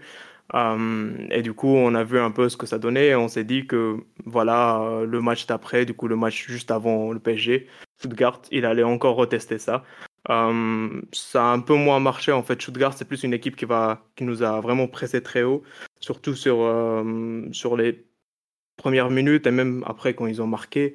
Donc ils ont vraiment su euh, nous mettre un peu, je vais dire, dans la merde. Mais voilà, ils nous ont pressé très haut. Ça a été très compliqué, surtout pour Stanisic. Je trouve que il a un peu souffert contre leurs ailiers qui étaient très très rapides. Euh, et du coup, on se dit, ben, est-ce que vraiment c'est la solution contre Mbappé? Ben, Voilà, du coup, ça, c'est un match qu'on a gagné. On a un peu souffert vers les dernières minutes. Ils ont marqué. Euh, c'est aussi, un club qui joue la relégation, donc euh, ils sont vraiment pas loin. là, je pense qu'ils sont à égalité avec Schalke, qui avait gagné juste avant le match, donc qui avait vraiment une pression sur Stuttgart pour avoir au moins un point. Euh, moi, je pense qu'on a qu'on n'a pas assez bien joué, mais euh, voilà, on a on a gagné, on a confirmé, on voulait juste euh, finir le match.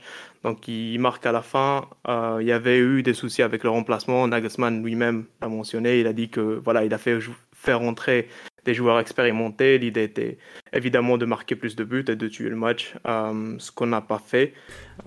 et du coup, oui. moi je te coupe. Ce qui s'est passé, c'est que donc le Bayern met le 2-0 par Choupeau à la 60e.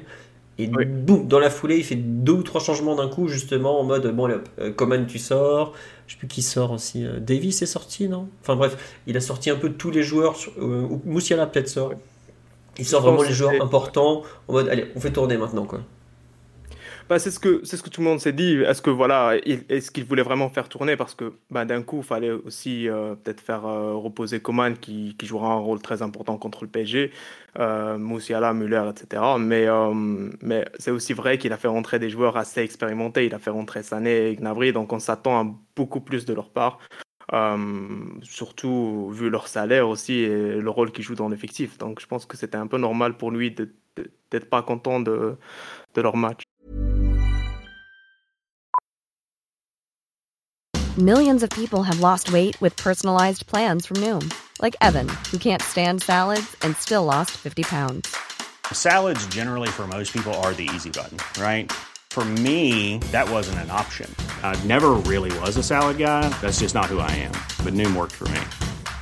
Get your personalized plan today at Noom.com. Real Noom user compensated to provide their story.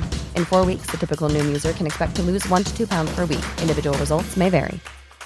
Hiring for your small business? If you're not looking for professionals on LinkedIn, you're looking in the wrong place. That's like looking for your car keys in a fish tank.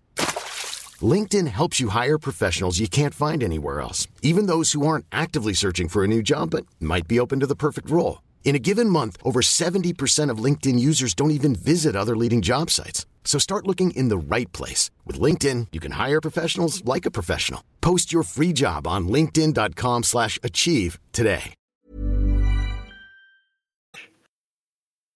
Et juste pour compléter, effectivement, le grand thème du moment côté FC Bayern, c'est justement les performances considérées insuffisantes de Serge Gnabry et Leroy Sané. Quoi. Ouais, surtout, surtout Gnabry, je dirais, parce que voilà, Sané, il a quand même fait une première partie de saison assez exceptionnelle. Il était peut-être notre meilleur joueur en Champions League. Il, a, il avait vraiment fait des grands matchs, notamment contre le Barça à l'Inter. Gnabry est un peu moins brillant dans les grands matchs et du coup, bah, c'est un joueur sur lequel on compte beaucoup, surtout euh, son apport offensif. C'est un, un, bon finisseur en fait et du coup, c'est un joueur qui, qui a souvent tendance à avoir pas mal de buts, à être très important dans les grands matchs. Bah, en 2019-2020, euh, il était vraiment l'une des raisons pour laquelle on a gagné euh, la Champions League. Donc, euh, on connaît son rôle, on l'a, on l'a renouvelé dans le but que bah, il retrouve à son niveau et ses performances. Je pense que c'est un peu peut-être l'ailier le moins important, si on peut dire que c'est un ailier. Mais aujourd'hui, il est vraiment, il est descendu en termes de, de, de ranking un peu dans l'effectif. Donc, on s'attend à beaucoup plus de sa part. Sané aussi, euh, plus un peu, je pense, son langage corporel, on va dire, il a souvent tendance à, jouer comme s'il s'en fout. Donc quand ça arrive et que bah, tout le monde souffre, c'est un peu difficile. Et juste pour compléter ce que tu dis, ouais. a un rôle important quand il s'agit de marquer, parce que ce Bayern qui n'a plus Lewandowski n'a pas vraiment un joueur qui va marquer beaucoup beaucoup. Choupo fait sa meilleure saison d'un point de vue statistique. Euh, Sadio Mané est capable de marquer, mais il revient à peine de blessure. Bah, D'ailleurs, euh, je crois que c'est lui qui rentre à la place de Coman, il me semble, pour la dernière demi-heure, un truc du genre. Mais un joueur comme Yabri, qui sur la Ligue des Champions 2020 que vous gagnez, je crois qu'il met 10 buts sur la campagne cette année-là. C'est vraiment un joueur important face au but pour le Bayern, en fait. Très, très important, ça c'est sûr. Mais même en tant que remplaçant, c'est un, remplaçant, c'est un joueur que bah, quand il rentre, tu t'attends à ce qu'il vraiment il va attaquer les espaces, il va essayer de, voilà, chercher à mettre le troisième but, surtout quand les autres ils vont, vont attaquer, ils vont chercher à égaliser, donc il y a beaucoup d'espace derrière. Je pense qu'il a quand même fait un bon match. C'est surtout que bah, c'est, c'est pas à son niveau, il est pas très régulier, donc euh, au total, je pense que c'est peut-être le joueur qui prend le plus cher en ce moment. Euh, et surtout quand tu vois ce que Coman à chaque fois propose dans les gros matchs, bah, il n'y a, pas, a pas de photo dernièrement. C'est vraiment Coman en premier et puis les autres. Et donc, ce que tu disais, parce que c'est important, c'est l'intégration de Stanisic dans le de départ. En fait, pour ceux qui n'ont pas suivi, le Bayern joue en 3-4-2-1 au Parc des Princes. Pavard se fait expulser, donc il est suspendu pour match retour. On sait que Mazraoui, problème cardiaque avec la, après la Coupe du Monde, tout ça, il ne sera pas forcément apte. Donc, il y a une partie des côtés, côté bavarois qui disait bon bah ils vont repasser à 4 derrière parce que d'aller blind paraît pas être une solution très utile. Il est, sur le banc, il est vraiment là pour gratter des minutes pour, euh, pour reposer les autres. C'est, la solution c'était soit le, Bayern passe à 4 derrière avec Delirte Mécano et Cancelo à droite ou Stanisic, soit s'il veut continuer à droite, étant donné qu'il considère Cancelo comme inapte à prendre le poste de central droit, qui est à moitié latéral droit aussi, c'est donc Stanisic qui l'a choisi au final, euh, Nagelsmann. Et c'est un peu le, fil rouge tactique des dernières semaines, si je ne me trompe pas.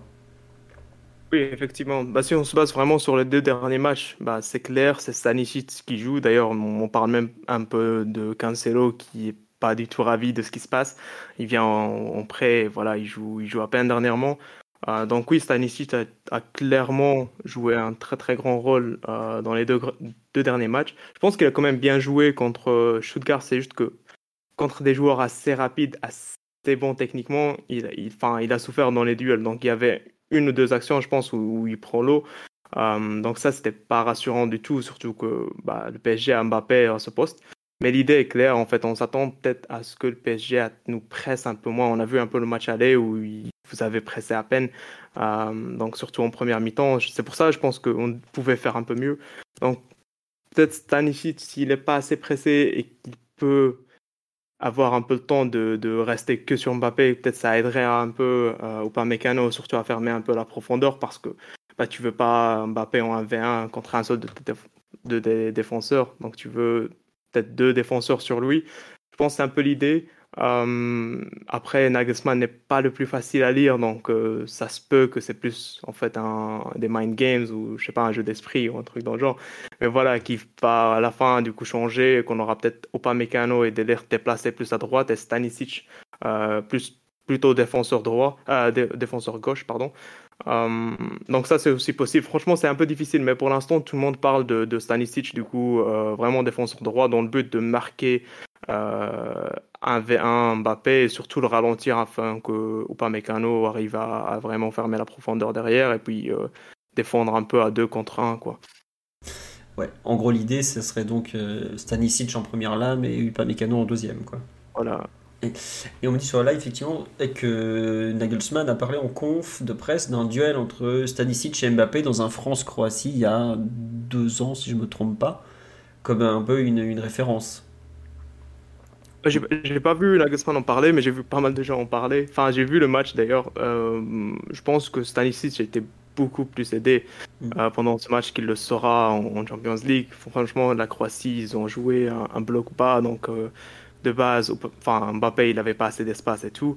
C'est un peu différent ce match-là parce qu'on sait que le Bayern, il va chercher à, enfin, on va chercher à presser haut, on va chercher à, à attaquer un peu euh, les demi-espaces, à avoir des joueurs un peu placés très haut, surtout Coman et Davis. Donc, on sera un peu plus euh, apte à, prendre des comptes. Enfin, on aura du mal euh, en contre, donc il y aura plus d'espace pour Mbappé. Donc, ça serait beaucoup plus difficile que, que ça l'a été en, enfin, dans un match amical. Quoi. Hmm.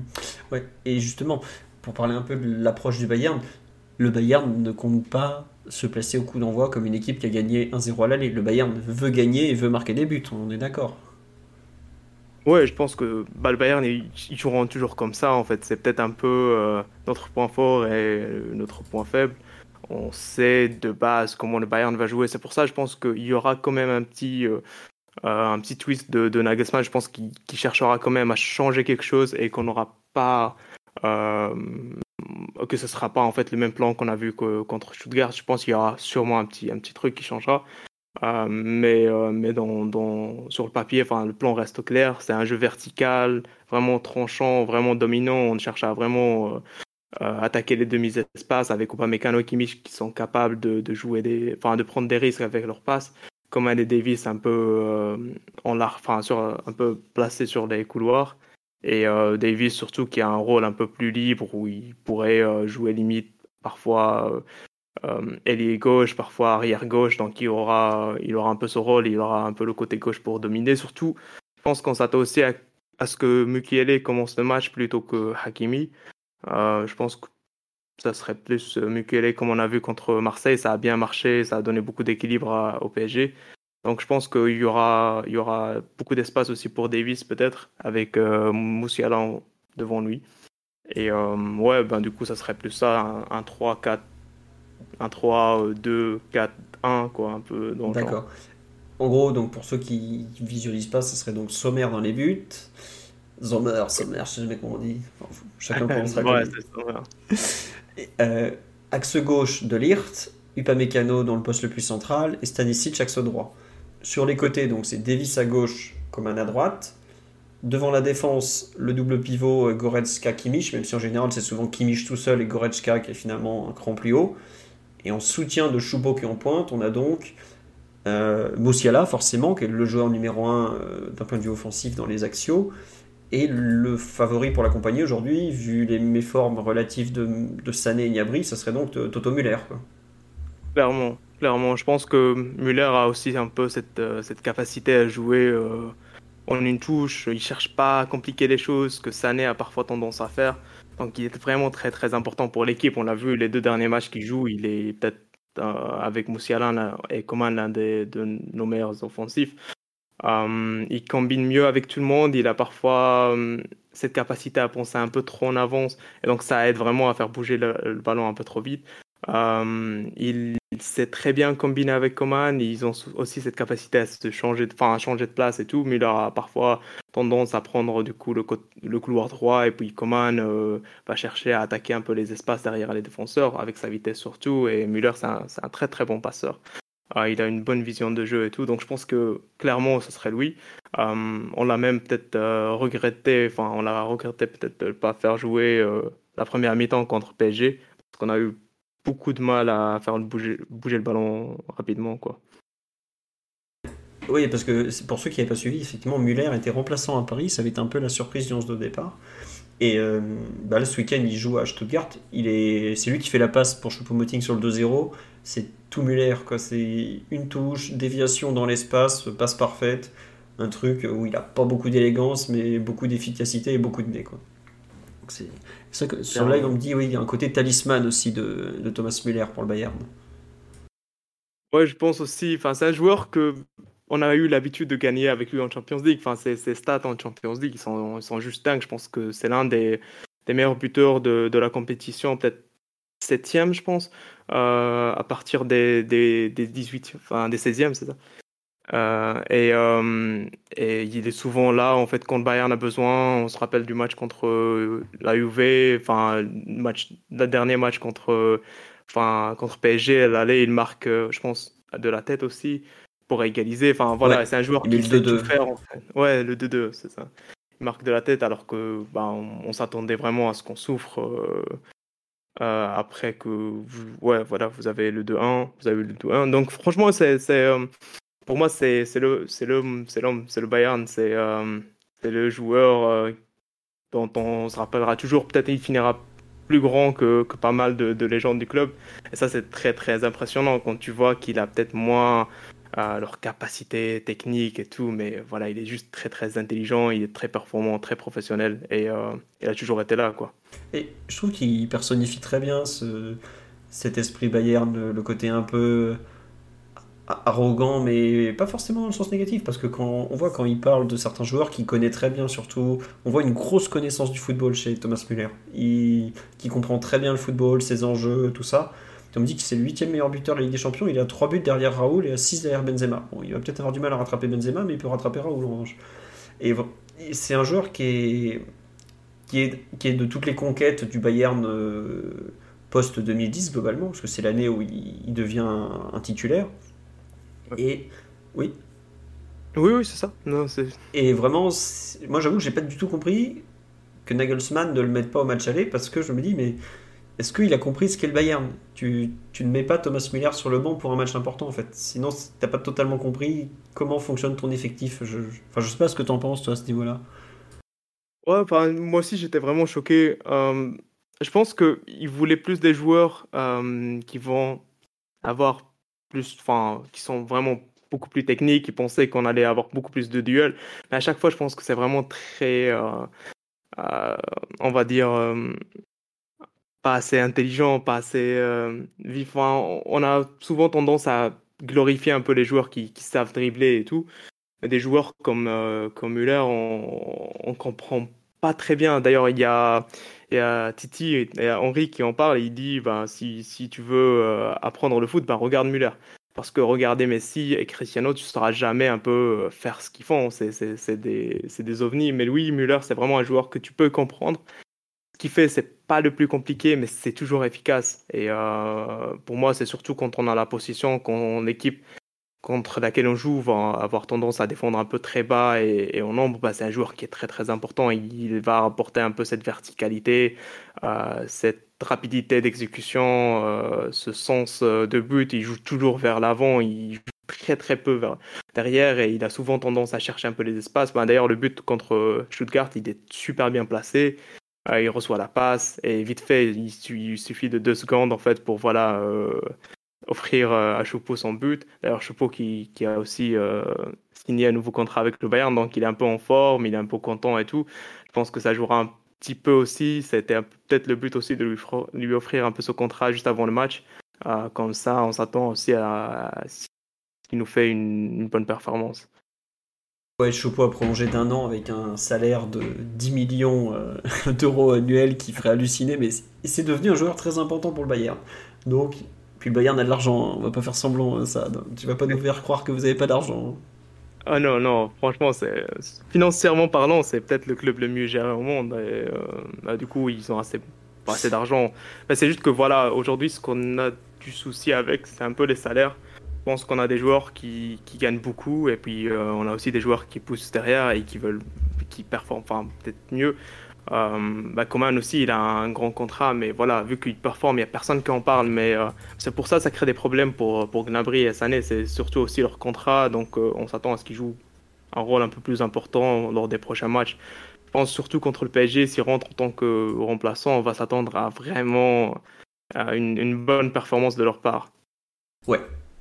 autre question qui n'a rien à voir, qu'on me posait sur live, je je vais te la poser à toi. Quelle est l'atmosphère côté allemand? Est-ce qu'il y a plutôt confiant, très confiant pour la qualification, ou au contraire des, vraies craintes, euh, notamment par rapport au fait que Mbappé en 20 minutes au match aller a quand même fortement secoué le Bayern? Ouais, franchement, il a, fait, il a fait une rentrée dingue. Mais euh, bah, du coup, je pense que c'est un peu pareil qu'au PSG. Je pense que le moral est un peu bon, l'ambiance est, bonne. Je pense que l'équipe est assez confiante, euh, malgré un peu les dernières secondes, les dernières minutes contre PSG je pense que ce qui compte le plus aujourd'hui, c'est être sûr que, le plan va marcher. Donc je pense qu'on doit aussi euh, préparer un peu un plan B au cas où bah, Stanisic, par exemple, en, 1v1 contre Mbappé, bah, ça ça fait rien et, et qu'on souffre derrière. Donc je dois quand même, je pense qu'on doit quand même rester un peu alerté, on va dire, et, euh, tout préparer. Mais voilà, c'est un peu ça l'ambiance en ce moment, c'est que on se dit que l'équipe est confiante, tout le monde est confiant, mais qu'il y a quand même une petite crainte, surtout de Kylian Mbappé. Euh, ça va pas se voir sur les euh, euh, sur les déclarations, mais ça, se le sent un peu. C'est vraiment ce joueur, ce talent qui fait un peu peur à tout le monde. On va être on va être sérieux direct, tu vois. C'est vraiment le joueur le plus fort je sais pas le, le, meilleur joueur au monde pour pour moi en ce moment clairement en forme, clairement déterminé et euh, bah, du coup bah, ça sonne aussi en, Munich mais euh, mais on a un club qui reste toujours assez confiant. Euh, on a toujours un peu on sait ce qu'on doit faire en Champions League, on sait comment gagner. On s'attend à ce que bah, on save faire parler notre expérience aussi. on a gagné à l'aller, on doit quand même confirmer au retour. On a une petite avance qui, qui nous aide et aussi le fait que bah, les, les goals à l'extérieur la, la, règle n'est plus valable, donc ça aussi, ça aide un peu. Euh, mais ouais, je pense qu'on est confiant, qu'on est sûr et euh, qu'on pense qu'on peut, qu'on peut se qualifier. En fait, dans ce que tu dis sur le, un peu la fascination Mbappé, ça se sent tout simplement sur le travail de Nagelsmann entre les deux matchs. C'est que voilà. Tout son travail est orienté sur comment gérer Mbappé au retour. C'est fou, enfin c'est fou, c'est logique aussi, mais ça, en dit long sur comment le Bayern réfléchit à cet instant par rapport à la façon dont il voit le PSG, non?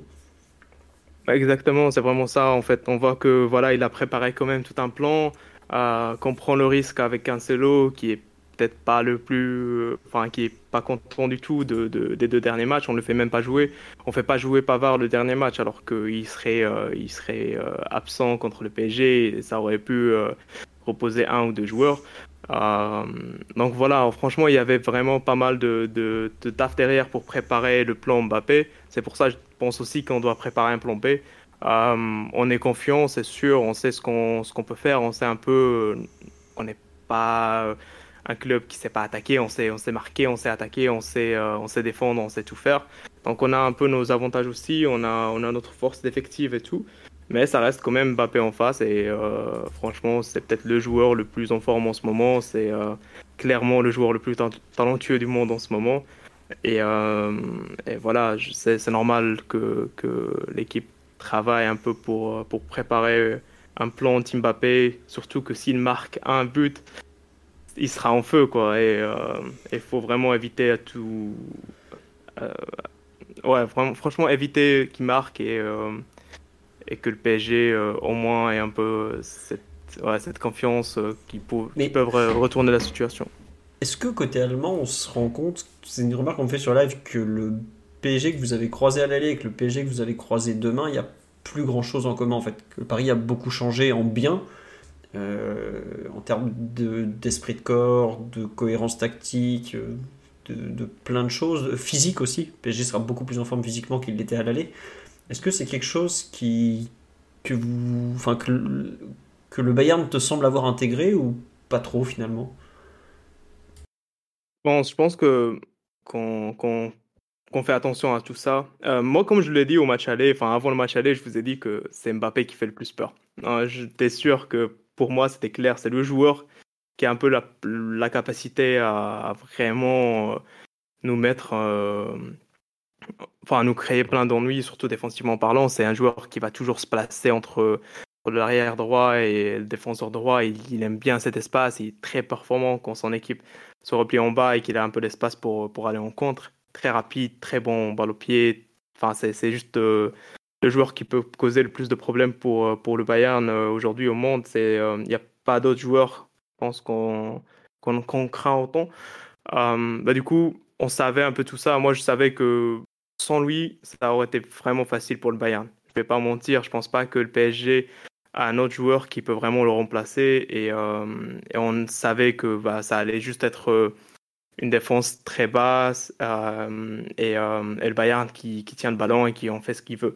Là, avec, le, avec Mbappé, tu es obligé d'ailleurs déjà de défendre à, à 3 parce que bah, tu veux deux joueurs sur lui. Donc ça, déjà, ça nous, ça nous crée euh, ou ça nous force un peu à changer notre tactique. Et aussi, ça te force du coup à jouer, à faire jouer Stanisic parce que t'as pas Pavard. Et c'est un joueur peut-être le, enfin, il est souvent assez bon, mais il est jamais exceptionnel. Euh, il est un peu, euh, un peu un mini Thomas Müller. Il n'a pas le même talent, il n'a pas la même efficacité, mais c'est un, un, bon joueur. Il fait, il fait, il fait le taf. Mais voilà, c'est pas le joueur que, que, tu, que tu veux forcément voir en Champions League. Donc déjà ça, ça, ça, parle beaucoup et ça dit un peu beaucoup sur, euh, sur ce qu'on pense un peu du PSG aujourd'hui. C'est clairement pas la même image qu'on avait du match aller. Ouais. autre question, est-ce que les autres, enfin le reste de l'Allemagne va être pour le Bayern, vu à quel point le PSG est détesté en Allemagne ou, pas d'ailleurs Parce qu'on a vu que Munich 1860 allait soutenir le PSG contre le Bayern. Mais ça, c'est le folklore bavarois, même munichois. Mais euh, quid du reste de l'Allemagne? On sait un peu l'état d'esprit général ou bon, c'est dur à évaluer évidemment, mais Ouais, je pense que c'est un peu dur à évaluer, mais euh, il y a sûrement des gens qui détestent le Bayern. Enfin, moi, j'en ai rencontré plein, des Allemands qui détestent vraiment le Bayern, et euh, je pense que c'est un peu normal quand tu vois un peu le succès que le club a eu c'est peut-être un peu euh, comme le PSG aujourd'hui euh, en France. Enfin, je pense qu'il n'y a pas que les Marseillais qui ne veulent pas euh, voir le PSG se qualifier. Alors, ça, date pas du Qatar, je peux te rassurer. Déjà avant, il y en a beaucoup non, qui ne pouvaient pas nous Non, plus sérieusement, on nous demande comment est ton caleçon, mais on ne me demande pas ça aux invités quand même. Tenez-vous sur le live un peu, s'il vous plaît. Omar et Titi, vous avez une question pour ça ou pas? Parce que j'ai cité live, mais vous avez peut-être des questions vous aussi, je ne vous ai pas demandé. Oui Omar, vas-y. Ouais, du coup, moi j'ai quelques, interrogations pour avoir aussi euh, pas mal regardé le Bayern entre les deux matchs. Euh, même si le plan numéro 1 paraissait une défense à 3, euh, avec le, dénommé Stanisic dont vous avez parlé, j'ai beaucoup de mal à voir en fait cette option viable.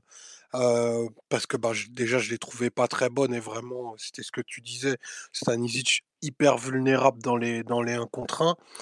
Et de deux, il y a l'état des pistons avec un Alfonso Davis que j'ai trouvé bah, pas très inspiré et physiquement bien moins impressionnant que, que l'exubérance qu'il pouvait avoir un post-Covid ou quand il était totalement dominant sur son, sur son couloir offensivement et qui faisait beaucoup de corrections par sa vitesse derrière.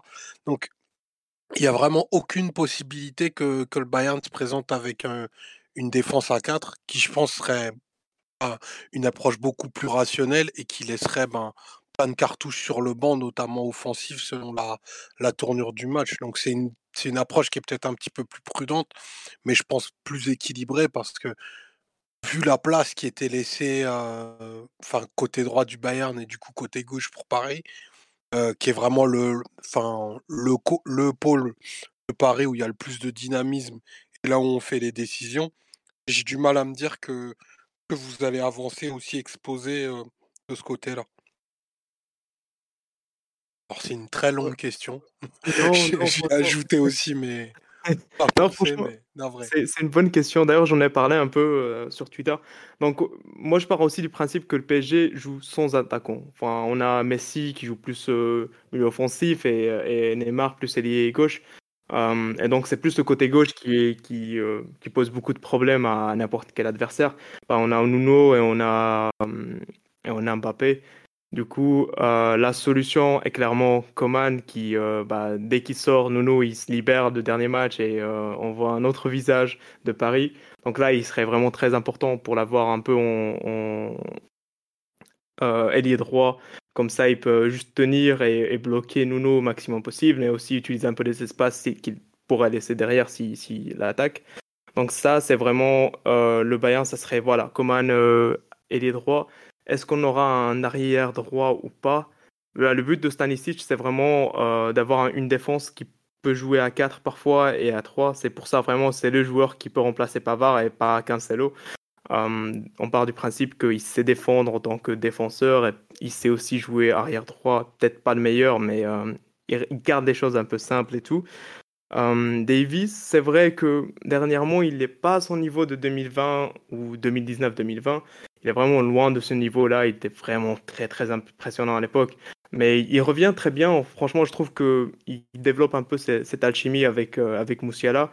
Et euh, bah, jouer une défense à 3, enfin entre 3 et 4, ça dépend de, de, la possession de balle et ça dépend de, de la situation où on est.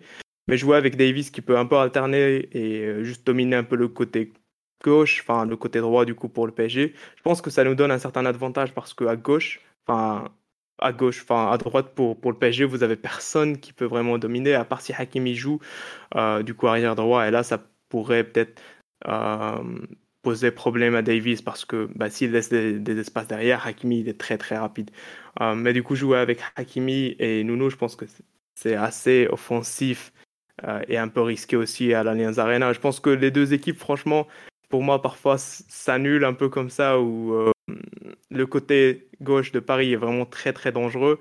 Côté Bayern, t'as Coman qui est pour moi peut-être le joueur le plus en forme du Bayern et du coup qui jouera aussi côté droit.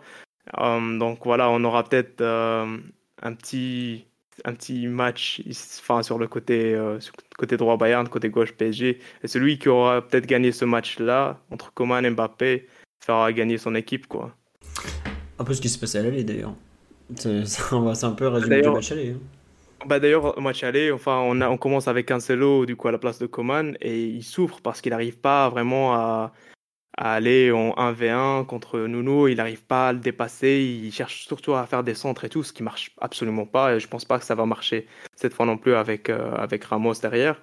Bah, du coup, Coman, il, joue euh, au début, je pense, euh, à la place de Davis et il va à droite. Et c'est là où il devient vraiment encore plus dangereux il bloque vraiment Nounou jusqu'à la, rentrée de, Mbappé et sa blessure. Et franchement, il marque un but, il joue beaucoup plus, euh, mieux à droite et aussi le Bayern beaucoup mieux euh, en total avec, euh, Davis parce que voilà, c'est aussi un joueur qui, qui peut, qui, arrive à dominer un peu son couloir. Donc franchement, à match aller, c'était, c'était le moment où il a, fait, il a fait un peu changer les choses parce que si on a attendu jusqu'à l'entrée de, de Mbappé, on serait, on n'aurait peut-être pas gagné. C'est possible, effectivement. Dans une question, vous êtes comment sur le, les coups de pied arrêtés au niveau aérien? Parce qu'on sait que c'est une faiblesse du PSG, puisque bah, globalement, on n'a pas beaucoup de joueurs de taille. Qu'est-ce que tu en penses euh, à, ce niveau-là, toi? Euh, Je pense que bah, on est quand même assez dangereux. Après, peut-être pas les plus dangereux, mais on a quand même euh, qui est vraiment très très fort. Euh, un peu comme Ramos, quoi. C'est peut-être les deux joueurs qui vont se marquer en, en coup de pied arrêté. On a aussi Choupeau, Müller, Goretzka. C'est vraiment des joueurs qui, arrivent euh, souvent à, à, marquer de la tête, surtout Choupeau, je dirais. Euh, du coup, ouais, peut-être on est, on est quand même assez dangereux. Donc si vous avez que Ramos qui peut, qui peut défendre un peu les corners, ça peut être un peu compliqué. Mais non, non, t'inquiète pas, nous, on défend pas les corners en général. Nous, on met Verratti sur le plus grand en général. on, fait, on fait la zone sur la ligne, donc euh, si vous les tirez correctement, vous, risquez d'avoir des situations. Après, ça dépend de Kimmich, franchement, il, a, il est parfois un peu inspiré, parfois ses corners, c'est vraiment pas top du tout. Euh, si Cancelo joue et qu'il prend quelques corners, ça peut changer.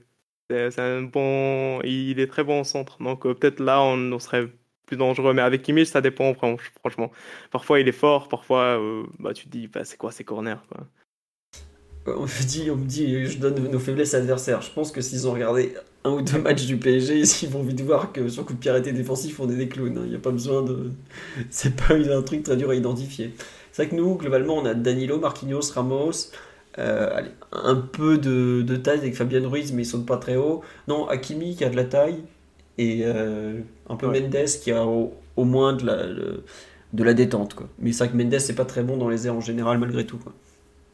Mais du coup, ça serait plus Hakimi que Mukiele ou? En théorie, le titulaire, c'est Hakimi. En pratique, moi, je serais pas surpris qu'on commence avec Mukiele et qu'on finisse avec Hakimi. Parce que on a besoin de. On aura peut-être besoin de marquer en fin de match. Et Hakimi est quand même un joueur offensivement euh, supérieur à, à Mukiele, qui, pour le coup, est un joueur euh, intéressant offensivement, mais défensivement, pardon, mais un peu moins fort euh, offensivement. Globalement, je pense que l'approche que le PSG a eu à Marseille avec un bloc assez bas, Mukiele qui sert à ressortir le ballon en servant en appui pour ensuite aller vite vers le but avec euh, Messi, Mbappé, voire Nuno, me paraît être l'approche que le PSG aura à Munich euh, mercredi soir. parce que bah, on va forcément être mis sous pression par le Bayern, on l'a vu à l'aller ça a été compliqué euh, à sortir le ballon, mais euh, si tu peux te permettre de jouer long vers un Mukile qui, dans les airs, dominera Davis, normalement, ça t'offre une, solution pour ensuite enclencher une action. Alors après, il faut encore que les joueurs à côté euh, puissent récupérer le ballon, mais ça paraît aujourd'hui le, plus simple. Après, on me dit Mukile pour être axe droit et Akimi Piston.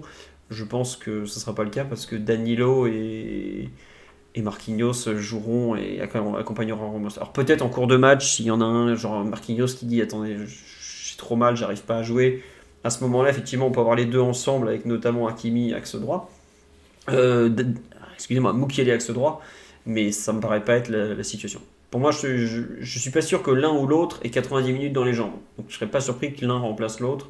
Et si on doit jouer 120, qui est quand même une vraie possibilité, ça me paraît encore plus euh, pas évident, mais possible, voire probable que ça se passe comme ça. D'ailleurs, c'est une question qui a été posée sur live. Est-ce que le Bayern se prépare éventuellement à jouer 120 minutes ou c'est pas du tout une solution? Parce que côté PSG, depuis le match aller, pratiquement ça a parlé éventuellement prolongation et tir au but. C'est un thème en Allemagne ou pas trop? Peut-être pas autant. Je dirais que bah, clairement on veut, gagner euh, sur les 90 minutes. On pense déjà surtout gagner. Euh, je pense que ça serait pas facile, mais voilà, si, si, on veut vraiment se qualifier, il faut penser à victoire. Parce que quand tu joues souvent pour, euh, pour les matchs nuls en Champions League, bah, tu es rarement qualifié. Je pense qu'on jouera un match pour le gagner. Après, ça se peut, c'est très probable qu'on part en prolongation. Euh, un but de différence, c'est vraiment rien. Et, et, je pense que le PSG, ce sera pas facile. Donc voilà, niveau remplaçant, c'est un peu ce qui m'a le plus déçu euh, les derniers matchs, je m'attendais à ce que bah, les, euh, les Sané, Gnabry proposent beaucoup plus, un peu complique les choses pour le coach. Du coup, ça n'a pas été le cas, mais on a quand même Mazaraoui et, et qui, ont, qui sont de retour. Mané qui a même joué les deux derniers matchs. Euh, donc franchement, je pense qu'on a quand même quelques solutions. Ce serait sûrement Mané en premier. Et le but, ce serait voilà, de, pouvoir se qualifier. On a quand même pas mal de joueurs. On a un très très bon squad, je pense, cette année. Euh, on est un peu complet, même malgré les blessures et tout. Euh, donc franchement, si on part 120 minutes, ça ne doit pas être un souci. Ok. Question justement, tu parles de Masraoui. Euh, il n'a pas joué depuis la Coupe du Monde. Tu penses qu'il sera là sur le banc de touche? Parce qu'il était censé jouer à Stuttgart, il n'a pas joué. Il n'était même pas sur le banc, je suis allé voir. Tu penses que Nagelsmann va le mettre sur le banc malgré tout? Je ne sais pas, franchement, c'est ce que je me posais aussi comme question parce que je me dis, ça dépend aussi de comment ça va se passer avec Cancelo. Euh, si ce dernier complique un peu les choses, ça, se peut que Mazraoui soit, remplaçant, mais sinon, euh, Cancelo est capable de jouer un peu sur les deux côtés et euh, probablement il préférera quelqu'un avec un peu plus de, de, de, minutes dans les jambes. Enfin, Mazraoui, il n'a pas du tout joué, il a, il a à peine recommencé l'entraînement et tout. Donc, sauf s'il y a un problème avec Cancelo, ouais, possible, il sera pas là. Mais voilà, il est quand même de retour, donc ça complète un peu l'effectif en moi. Mais quel problème avec Cancelo? Problème physique ou euh, comportemental euh, déjà? Bah, Pas comportemental, mais, euh, mais plus. Bah, il a très peu joué dernièrement. Il a mis une, story un peu bizarre dernièrement où il parlait un peu des, temps difficiles, quoi, alors que ça fait juste 2-3 matchs où il commence pas. donc, ouais, ça parle un peu euh, d'un joueur mécontent mais qui crée pas de problème. Donc euh, pour l'instant ça va. Si c'est juste euh, qu'il est pas content, c'est normal. Je pense qu'il est venu au Bayern pour jouer les grands matchs. Donc s'il joue pas et qu'il jouait pas à City, il doit sûrement pas être content. Mais voilà, si ça, ça peut juste le motiver, il a le niveau, on sait ce qu'il peut faire et il serait très important en fait pour ce match parce que déjà sa capacité à centrer et puis à jouer sur les deux côtés, donc il pourrait remplacer Davis, pourrait aussi remplacer Coman, etc. Donc euh, c'est vraiment un joueur important pour l'effectif malgré tout. Ouais, c'est ça comme dit sur le live, euh, et toi tu le sais très bien en tant que, Marocain, il n'a pas joué depuis la demi-finale. Euh, la, la Masraoui. Voilà, Masraoui. Et on me dit que par contre tu dis 90, je, suis je suis désolé, c'est ton côté belge, ça voilà. Ouais, j'ai vu en Belgique depuis un moment, donc les 90, 70, faut s'y attendre. C'est pas grave, c'est pas grave. Oh, tiens, il y a un collègue bavarois sur le live qui nous dit que si vous allez au péno, vous êtes mort, que le Bayern est catastrophique sur les tirs au but. Ouais, franchement, après, on a Sommer, donc il a arrêté quelques pénalties de, de Mbappé. Je m'attends à ce qu'il soit un peu plus. Euh, allez, un peu plus décisif cette fois aussi. Et puis, euh, il a beaucoup à prouver aussi avec Neuer derrière, donc euh, peut-être c'est un peu son match. Qui sait Si on part au tir au but. Il est excellent sur, cet exercice, hein, de toute façon, à Sommer. Hein. Pour parler de Mbappé qui a des mauvais souvenirs de lui, pour parler de Jorginho aussi avec l'Italie, etc. Donc, ouais, il est excellent sur, sur, penalty, euh, Sommer. Bah écoute, nous, Gigio, il avait jamais perdu une séance, puis il est venu au PSG, il en a eu qu'une, il l'a paumé. Donc, ça, c'est. Faut pas non plus. Euh, faut... On verra. Euh... Qu'est-ce que je voulais dire? On va passer un peu côté PSG, euh, Sad, puisqu'on a globalement fait un tour assez complet sur euh, côté Bayern. Reste avec nous, hein, t'inquiète pas, il n'y a pas de souci. Tu... Comme ça, si tu as des questions, tu n'hésiteras pas. Oui? Non, je sais pas, tu. Bon, on avance. Euh, je disais, côté PSG, quelle équipe on va attendre Omar et Titi? Je pense qu'on la connaît tous plus ou moins, donc Donnarumma dans les buts, puisque Kaylor est parti chercher, chercher Romain Desbois à Nottingham. Défense à 3, ça serait donc Marquinhos à gauche, Ramos dans l'axe, Danilo axe droit. Vous êtes d'accord ou vous imaginez euh, une dinguerie galétienne euh, venue de nulle part? Omar, t'as pas une idée bizarre euh, qui, passe en tête, c'est bon? Non, pas, de, pas de réaction, donc c'est normal. À gauche, Nuno. À droite, c'est un peu le grand débat plutôt Hakimi ou plutôt Mokile selon, vous? Je veux bien votre avis, messieurs, parce que c'est effectivement euh, un point quand même assez important de la rencontre. C'est pas du tout le même profil. Hakimi n'a pas joué depuis la première mi-temps du match aller où il avait joué blessé. Pour moi, c'est ça le problème. pour moi, c'est ça le problème. Après, Mokele aussi, il revient de, bah, revient blessure. Il a eu les 60 minutes, je crois, c'est ça, au Vélodrome. Euh, plus euh, le match de, samedi aussi, où il était là. Donc, je, c'est assez compliqué, c'est assez complexe. Euh, Hakimi, là, il serait vraiment à, court de forme. Hein. Il serait vraiment à court de forme là, de ne pas avoir joué autant de temps. Il y a aussi l'histoire extrasportive aussi qui doit peser hein, mentalement quand même. Mine de rien, faut, faut, pas se leurrer. Donc moi, je, je pense que euh, si Nordi est apte, euh, j'ai un peu, eu un peu peur avec sa blessure de, de, de, samedi sur le dénommé, enfin, du, du dénommé Adjam. Euh, si Nordi est apte, je pense qu'il commence le match et si on doit aller chercher un résultat, Ashraf, euh, Ashraf pour le terminer, comme tu en as parlé tout à l'heure. C'est vrai qu'on a vu de, bonnes choses au, au, avec Mukele qui a été utilisé dans la sortie de balle, hein, un peu euh, sur les dégagements, sur le jeu aussi déjà dire dos, au jeu, sur les touches où les, les centres faisaient les touches, essayer de trouver Nordi, etc. Donc je me dis qu'on pourrait peut-être essayer de revoir la même chose dans un match où on va être un peu pressé, je pense, par les, par les Bavarois. Il va falloir sortir le ballon. On n'a pas réussi à le faire euh, au match aller.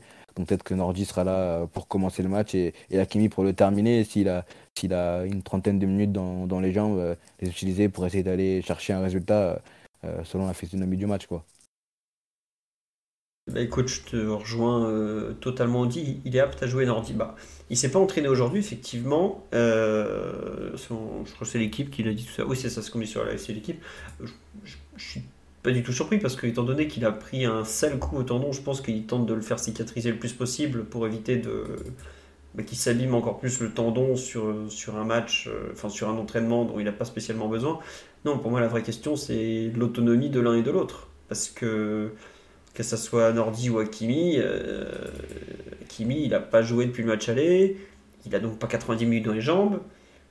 Euh, Nordi, il est revenu d'un mois et demi de blessure à Marseille. Il a joué 60, 65, 70 minutes. Ce week-end, il aurait pu faire 90 minutes pour la première fois depuis le mois de janvier. Il n'a pas pu les faire à cause d'Adjam et du fait qu'il se soit fait marcher sur le tendon. il y en aura force. Je vois pas comment on peut jouer 90 minutes avec un de ces deux-là. Après, il y a aussi une autre possibilité. C'est le fait que bah, si on se retrouve à devoir les faire jouer dès le coup d'envoi parce que bah, finalement Marquinhos c'est pas possible qu'on doit donc faire jouer Mukiele axe droit est-ce qu'on n'aura pas Zaire Emery qui finit à la rencontre sur le côté ou un truc du genre quoi? Je sais qu'il y a pas mal de possibilités. On me dit solaire. Peut-être que si on teste comme ça des solutions alternatives, Zairem, Ri, solaire, tout ça, c'est parce que justement on sait qu'on est sur un fil à ce poste-là. Globalement, l'équipe, elle est connue à 10 postes sur 11. On va pas faire semblant. Hein. Euh, c'est vraiment le, le doute. Après, est-ce que Pembele, avec son entrée de ce week-end, a réussi à marquer des points et se positionne comme la solution numéro 3 peut-être dans la, dans la tête de Galtier, je sais pas. Mais je pense que selon le choix du joueur, on, ça en dira beaucoup sur la façon dont le PSG va aborder la rencontre. Si tu mets Hakimi, clairement, c'est que ton message, c'est bah écoute, on veut prendre la main sur le match d'entrée, euh, on veut aller chercher euh, très haut euh, le Bayern, où on veut contre-attaquer, on veut marquer des buts, tout ça. Est-ce que ne pas mettre plutôt Mukele au coup d'envoi, c'est peut-être une solution un peu de prudence, une solution où bah, si tu as besoin d'allonger, tu allongeras parce que bah, tu as, un mec pour prendre de la tête un peu plus loin sur le terrain. J'attends un peu de voir comment on va faire ça. Je pas, je suis pas sûr que ce soit qu'une question physique au moment du choix en fait. Parce que les deux ont des problèmes euh, à ce niveau-là. Il y en a un qui n'a pas joué depuis trois semaines, l'autre qui n'a pas fait un match complet depuis un mois, depuis trois mois. Bon, c'est pas terrible, mais on fera avec. Quoi. pour moi, c'est vraiment une question d'approche. Je sais pas, Omar, ce que tu en penses, si tu, es revenu ou pas. Il est toujours pas là. Il a dû s'absenter une minute, donc on va continuer. Euh, on nous dit on avait bien Dakba il y a deux ans, pourquoi pas Pembele? Bah, Le problème c'est qu'il y a deux ans, le Bayern aussi avait beaucoup d'absents et qu'aujourd'hui euh, les deux équipes se présentent à l'exception de Neymar et Kimpembe d'un côté, de Neuer et Lucas Hernandez de l'autre, avec euh, tous les joueurs. Quoi. Donc je suis pas sûr qu'il faille comparer avec ce qui s'est passé il y a deux ans. Quoi. Tiens, question à quel Sad va pouvoir répondre aussi. Qui joue le plus gros, Galtier ou Nagelsmann? Sad, je te laisse expliquer la situation de, ton entraîneur. Ouais, je pense que il a un peu la confiance de l'équipe, c'est sûr. Enfin, Khan et Brazo, enfin Salih ils ont beaucoup parlé de ça. Euh, ouais, je pense pas qu'il joue. Il joue quand même à sa réputation parce qu'on a perdu l'année dernière contre Villarreal. On veut surtout pas se faire éliminer très, très tôt cette année aussi. Donc euh, clairement, on s'attend à ce qu'il gagne à Munich. Enfin, c'est normal, c'est un peu la base. Il doit gagner un peu ses grands matchs, que ce soit en Champions League ou en Bundesliga. Et franchement, on a toujours été au rendez-vous lors des grands matchs. Donc ça, ça me rassure un peu. Et je me dis que bah, on serait quand même, on serait quand même là et que je pense pas qu'il joue aussi grand que aussi grand que que Galtier parce que bah, derrière il a il a tout un projet. Il a été signé pour un projet pour 5 ans, donc euh, c'est vrai que ça joue un rôle d'être sûr qu'on se qualifie et qu'on soit au moins performant parce que si on refait un peu euh, allez on se fait éliminer maintenant et puis la saison prochaine je pense que bah, le projet de 5 ans il, terminera très tôt quoi ouais puis après ce qu'on me dit sur live l'avantage de ce projet de 5 ans donc ce contrat de 5 ans qu'il a c'est que ça coûte une fortune au Bayern pour le virer quand même pas grave, ça a aussi coûté une fortune pour le signer et du coup, euh, bah, pour ceux qui ne savent pas, je te coupe ça. Pour ceux qui ne savent pas, Nagelsmann est à ma connaissance l'entraîneur le plus cher de l'histoire. C'est-à-dire qu'il a quand même coûté 25 millions d'euros ou 23, je sais plus, au Bayern. Pour, en fait, il avait une clause libératoire dans son contrat d'entraîneur à Leipzig. Le Bayern a donc payé 23 millions d'euros pour le faire venir. C'est bien ça. Hein. Oui, d'ailleurs, il voulait, il voulait rejoindre aucun autre club, donc euh, il voulait aussi rester avec Leipzig. Il, faisait partie du projet, clairement, là-bas. Euh, et puis, c'est un club euh, qui cherche à se construire. Et bah, d'ailleurs, en Champions League, ils ont eu beaucoup de succès avec Nagelsmann. Donc, on s'attend aussi au Bayern à ce qu'il ce soit performant, enfin, son équipe soit performante lors des grands matchs. Franchement, cette année, que ce soit le Barça, l'Inter, euh, à, chez eux ou chez nous, enfin, à l'Alliance ou, ailleurs, on a toujours été performant, on a toujours été là lors des, grands matchs. Euh, à Union Berlin euh, contre Union Berlin aussi. Donc, franchement, il a su répondre présent lors des grands matchs. On jouait très bien jusqu'à la Coupe du Monde aussi, donc il a beaucoup la confiance, un peu tout le monde, c'est limite une confiance aveugle. C'est vrai que si on se fait éliminer encore une fois très tôt en Champions League, ça, ça jouera beaucoup, quoi. Très bien, ouais, parce que c'est qu'on nous rappelle sur live que l'an dernier il s'est fait sortir par Villarreal. Oui, c'est ça. Et ça, c'est pas glorieux. En finale. Bah, pas du tout, surtout qu'on se prend un but et puis euh, bah, on n'arrive vraiment pas à produire du, du bon jeu. On a vraiment souffert. ils défendaient très bas. On n'arrivait pas à trouver des solutions. Ce que tu attends quand même d'un coach lors, d'un match de Champions mm. League, surtout contre Villarreal. Ouais, après, bon, en face, c'était Unai, grand spécialiste des allers-retours. sauf avec nous. Non. oui, vas-y. ouais, c'est ce que j'allais dire, sauf avec le PSG. voilà, franchement, c'est il doit pas un peu répéter les mêmes problèmes que, que Emery a eu au PSG où il était vraiment très performant en Coupe européenne jusqu'à ce qu'il a entraîné un grand club. Enfin, tu t'attends à ce que voilà, il, arrive à toujours trouver les solutions, même si devant euh, les autres, ils vont chercher souvent à défendre et, euh, et euh, contre-attaquer. Ouais, après c'est vrai que Nagelsmann dans sa carrière a souvent vu ses espoirs se briser sur le Paris Saint-Germain. La demi-finale de 2020, la phase de poule de 2021, Leipzig et le PSG, enfin surtout Nagelsmann, se sont beaucoup croisés et ça s'est souvent mal fini pour lui. Donc j'espère une nouvelle fois que ça se finira mal, même si euh, ça peut changer. Tiens, on aussi sur live le match aller euh, Bayern-Barça en poule cette saison, qui avait été une rencontre très difficile pour le Bayern. Tu veux nous rappeler un peu ce qui s'était passé? Ouais, alors c'était vraiment un match très compliqué. Ils nous ont pressé très haut. C'était vraiment. Euh, euh allez, Xavier, il a eu vraiment euh, le bon plan de jeu pour commencer le match. C'est juste que le Bayern a eu quand même cette confiance. Mais c'est ce que je dis en fait, c'est vraiment un club qui, sait gagner en Champions League. Donc ça nous arrive un peu de, sortir euh, contre des, enfin de sortir un peu, de se faire éliminer comme contre Villarreal. mais souvent, quand, quand, on a des grands clubs en face, on, sait gagner, on sait jouer, on sait, on on sait faire ce qu'on doit faire. Et c'était vraiment le cas contre, contre Barcelone. Enfin, ils ont bien commencé le match. Euh, ils nous ont vraiment dominé. Et puis il y avait, je pense, la blessure de Pavard qui jouait arrière droit et qui n'était pas à son meilleur niveau, on va dire. Et il galérait souvent, surtout parce qu'on était pressé très haut. Donc là, il y avait la rentrée, de Mazraoui et je pense que franchement, il a vraiment changé le match. C'était vraiment le moment où on s'est dit, OK, là, on a un arrière droit. Là, peut-être Pavard, il aura du mal à retrouver son poste. Et depuis, franchement, il a eu, beaucoup de mal à retrouver son poste. D'ailleurs, là, aujourd'hui, il joue plus euh, défenseur central et euh, bah, on a même recruté Cancelo parce qu'on s'est dit peut-être c'est mieux d'avoir deux arrières droits qui, savent jouer vers l'avant et, euh, et, faire jouer Pavard là où il est, où il est à son meilleur niveau. Très bien, très bien.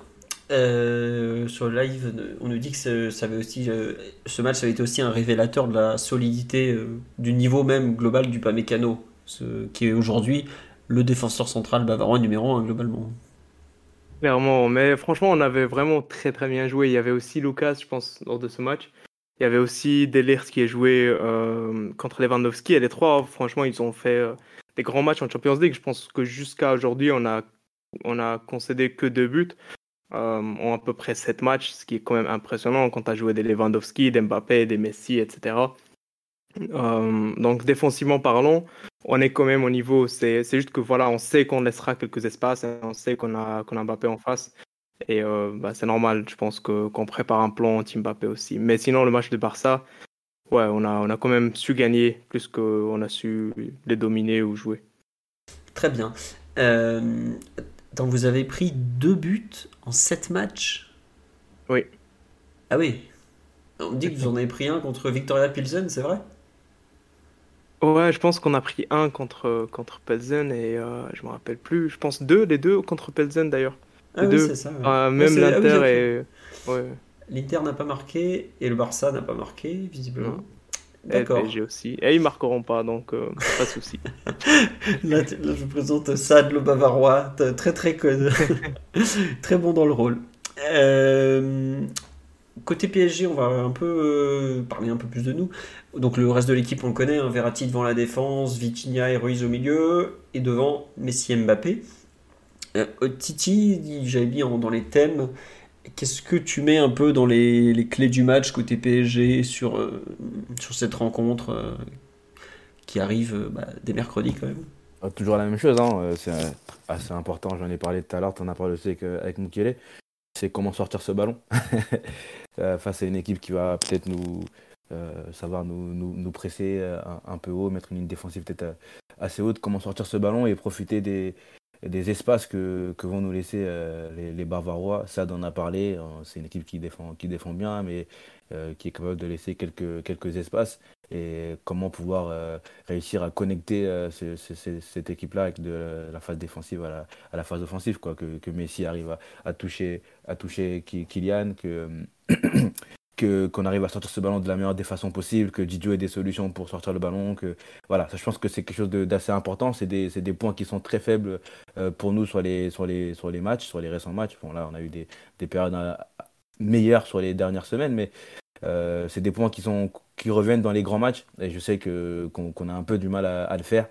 Donc, c'est assez important de voir comment sortir ce ballon et ensuite profiter des espaces. On a Kylian qui va pouvoir euh, essayer de prendre la, profondeur. On a Vitinha qui, sur certains matchs contre Marseille, par exemple, a fait avec beaucoup d'appels aussi pour élargir la défense, euh, les, équipes adverses et essayer d'être une seconde lame dans, la surface. Donc, comment vraiment euh, sortir ce ballon et comment attaquer ces espaces laissés par, par, euh, par le Bayern. On se rappelle, nous tous, euh, du match euh, sous la neige de, Munich avec Kylian incroyable et, et, et Di Maria et même Draxler a vu ce match-là. Comment vraiment réussir à utiliser ces espaces-là? Voilà, c'est une chose assez importante parce qu'on va peut-être avoir des, situations. ils, ont, un bon gardien, ils ont une bonne défense. Ils ont pris que deux buts. Donc voilà, comment, réussir déjouer cette équipe, à faire déjouer cette équipe-là? Je, te rejoins en partie. Moi, il y a un truc, on me dit, tiens, ça qu'ils annoncent de, la neige. Ah ouais ça, bah, va encore, ça va encore nous donner des images dantesques, mais bon. Euh, c'est vrai que sur live, ça parle un peu de la hauteur du bloc. Est-ce qu'on va jouer bas euh, Moi, je pense qu'on doit jouer bas. Vu, les, joueurs qu'on a en défense, il faut qu'on joue bas. On peut pas se permettre de jouer. C'est l'équipe qu'on est, hein Oui, voilà. non, mais c'est ça, c'est ça. Et c'est pas hmm. grave, hein. il n'y a pas de honte. Bien sûr. Moi, surtout, ce qui me fait peur, en fait, c'est plus la gestion du score. C'est-à-dire que si par exemple le PSG ouvre le score, c'est parfait, le Bayern va vouloir égaliser, donc ils vont encore plus se découvrir, tu peux te mettre dans une position d'attente, de contre avec Mbappé, qui est parfait. Le problème en fait c'est plus si le Bayern ouvre le score. Et j'avoue je ne sais pas du tout, enfin j'arrive pas à imaginer quelle va être la réponse du PSG à, cette situation. Est-ce que le PSG va être en mesure de reprendre le ballon, de poser, d'imposer des temps de jeu, de d'imposer des longs temps de jeu. On a vu ce week-end contre Nantes, alors c'est évidemment pas le même adversaire, mais le PSG, dans la circulation de balles, et encore plus avec Verratti, est capable d'imposer des très très longs temps de jeu à un adversaire. C'est vraiment comment le PSG va se comporter en début de match, s'il est mené, et un peu sur la durée aussi. Parce que on a quand même pas mal de joueurs qui risquent d'être un peu justes sur la durée complète du match. C'est-à-dire, je suis pas sûr que Marquinhos qui, est à va jouer à moitié blessé soit capable de tenir 90 minutes euh, au meilleur niveau. Je ne suis pas sûr que Verratti, qui a très peu joué en 2023, soit capable de tenir 90 minutes. Euh, est-ce qu'on a parlé du côté droit, l'autonomie 90 minutes Pareil, Nuno Mendes, euh, il a pas mal été blessé ces derniers temps. Est-ce qu'il aura 90 minutes dans les jambes? Bon, je m'inquiète pas, il est jeune et puis on a vu qu'il a été capable de finir très fort en match aller. Mais bref, il y a quand même comme ça pas mal de doutes un peu physiquement sur le PSG dans la durée. Et moi, ce qui ce qui m'interpelle, ce qui entre guillemets euh, inquiète, un peu, c'est qu'est-ce que le PG fait s'il se retrouve mené au bout de 5 minutes? Parce que c'est sûr, c'est notre deuxième bavarois sur le live qui nous dit c'est le scénario privilégié de Nagelsmann, c'est les 5 premières minutes qui vont être très révélatrices. Si le Bayern marque d'entrée, je ne sais pas comment le PG peut faire. Surtout s'il marque d'entrée et qu'ils nous disent bah, maintenant on vous laisse le ballon, vous vous débrouillez. Quoi. Nous on va jouer nos contres avec euh, nos fusées sur les ailes là. Euh, moi, j'avoue être perplexe sur, euh, sur la façon dont Paris va, va gérer les, les, temps faibles de la rencontre, même si je sais que comme on va gérer les temps faibles en reculant sur le terrain, tant pis. Moi, ça me va très bien, personnellement. Surtout quand tu as des joueurs intelligents pour défendre comme Marquinhos, euh, Messi, euh, Ramos et Danilo. Mais comment le PSG va être en mesure de repartir de l'avant Je suis un peu perplexe. Je sais pas, Omar, toi de ton côté, qu'est-ce que tu Qu'est-ce que tu attends un peu Comment tu imagines cette équipe parisienne dans, dans l'enfer de l'Alliance Arena? C'est un match super compliqué en, vrai parce que bah, tu aurais peut-être cette envie d'aller emballer pour vite remonter le, score, mais ça me paraît pas être, pas être la bonne approche, pardon, parce que Athlétiquement, tu vas avoir beaucoup de répondants et surtout le Bayern est une équipe qui a des options offensives très, très larges. larges sur le terrain, mais aussi larges sur le, banc pour pouvoir modifier des, cours de rencontre. Tu vois, si ton dispositif offensif, il comprend Muller, par exemple, tu as des menaces intérieures qui sont beaucoup plus importantes que si tu avais Sané, Niabri et, et Coman additionnés, comme ça, pu, comme ça a pu se voir parfois. Et je pense que paradoxalement, c'est Paris qui est en retard. C'est Paris qui doit avoir l'approche la plus prudente à mon sens, parce que le, bah, c'est ce que, mmh, ce que disait tout à l'heure notre ami, notre ami bavarois. Le joueur qui a le plus grand pouvoir décision, les deux plus grands pouvoirs décisionnels de la rencontre, ils sont quand même côté PSG dans la, dans la surface. Et tu peux te dire qu'en en ne construisant même pas forcément un, bon coup ou une bonne action, bah, quelques mètres suffiront. Et ça, c'est un petit peu pour ça que je pense euh, Nagelsmann est en train de se creuser les, creuser les pour trouver un, plan qui va restreindre le, le champ d'action de Mbappé et aussi un petit peu enfermer Messi. Parce que si Paris tient bon, reste dans le match défensivement, ne perd pas le pied au milieu, là où, là où à mon sens, on a le, le plus de risques et vraiment le, déficit de, qualité par rapport au Bayern, tu peux te dire qu'il en suffira d'une.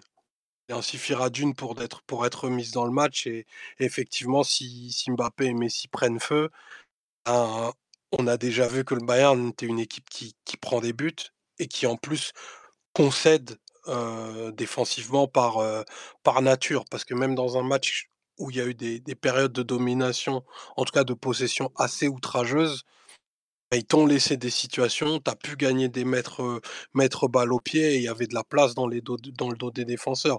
Donc, je pense que Paris doit avoir une approche hyper prudente parce que aussi historiquement les, les débuts de match à la, à la Lance Arena sont toujours hyper, hyper enlevés et qui vont essayer de, de, gagner le bras de fer dès le début. Mais par contre, le, le temps, bizarrement, hein, même si paraît un but de retard, je pense joue en la faveur du PSG parce qu'il va y avoir bah, forcément un peu d'élitement, d'élitement offensif, défensif pardon, côté Bayern et que bah, plus le match s'allongera, plus les espaces vont s'étirer et là, bah, pour Mbappé, ce sera de plus en plus possible. Mais il faut arriver à tenir le, score, à fermer les espaces comme on a pu le faire avec, avec Ramos et Marquinhos très bas, notamment dans, dans le premier tiers du match.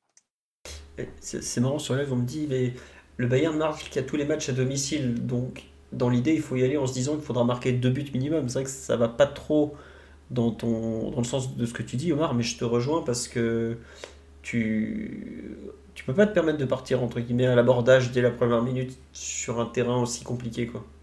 En fait, je pense que déjà tu peux pas te le permettre parce que ton adversaire te l'autorise pas et parce que euh, ça veut dire que tu joues haut sur le terrain avec deux joueurs, Daniel Ramos, qui sont pas forcément en mesure de tenir la profondeur sur, sur 40 mètres. Quoi. Donc, je, quelque part, je, suis, te rejoins totalement. Et en plus, je suis pas sûr qu'on soit en mesure de proposer mieux à cet instant. je sais pas, euh, tiens, Sad, de ton côté, est-ce que le Bayern a déjà euh, été entre. Est-ce que c'est déjà fait subtiliser la possession à domicile au point où il n'a pas le choix, il se retrouve à reculer sur le terrain euh, il y a que. J'ai l'impression qu'il y a un peu que le Barça qui a su le faire ces derniers, ces derniers temps, non? Franchement, ils l'ont pas vraiment fait, mais c'est surtout qu'ils étaient très très bons en possession. Ils étaient vraiment très euh, capables de, nous presser, prendre le ballon très vite et, nous contre-attaquer. Ils étaient très motivés, très déterminés. Après, je rejoins un peu euh, Omar sur ce qu'il a dit. Euh, quand on parle un peu de comment le PSG va sortir le ballon, moi, je pense que ce serait surtout des longs ballons vers Mbappé en espérant que bah, Upamecano ou Stanisic fera un, mauvais contrôle, une mauvaise passe et puis euh, bah, Mbappé qui, est lancé. Je pense que c'est vraiment ça le plan. On va défendre très bas et puis essayer de, trouver Mbappé, que ce soit un, une bonne passe ou une mauvaise. Il suffit d'une petite faute du défenseur et puis euh, bah, tu as, Mbappé qui prend le large et là c'est très compliqué.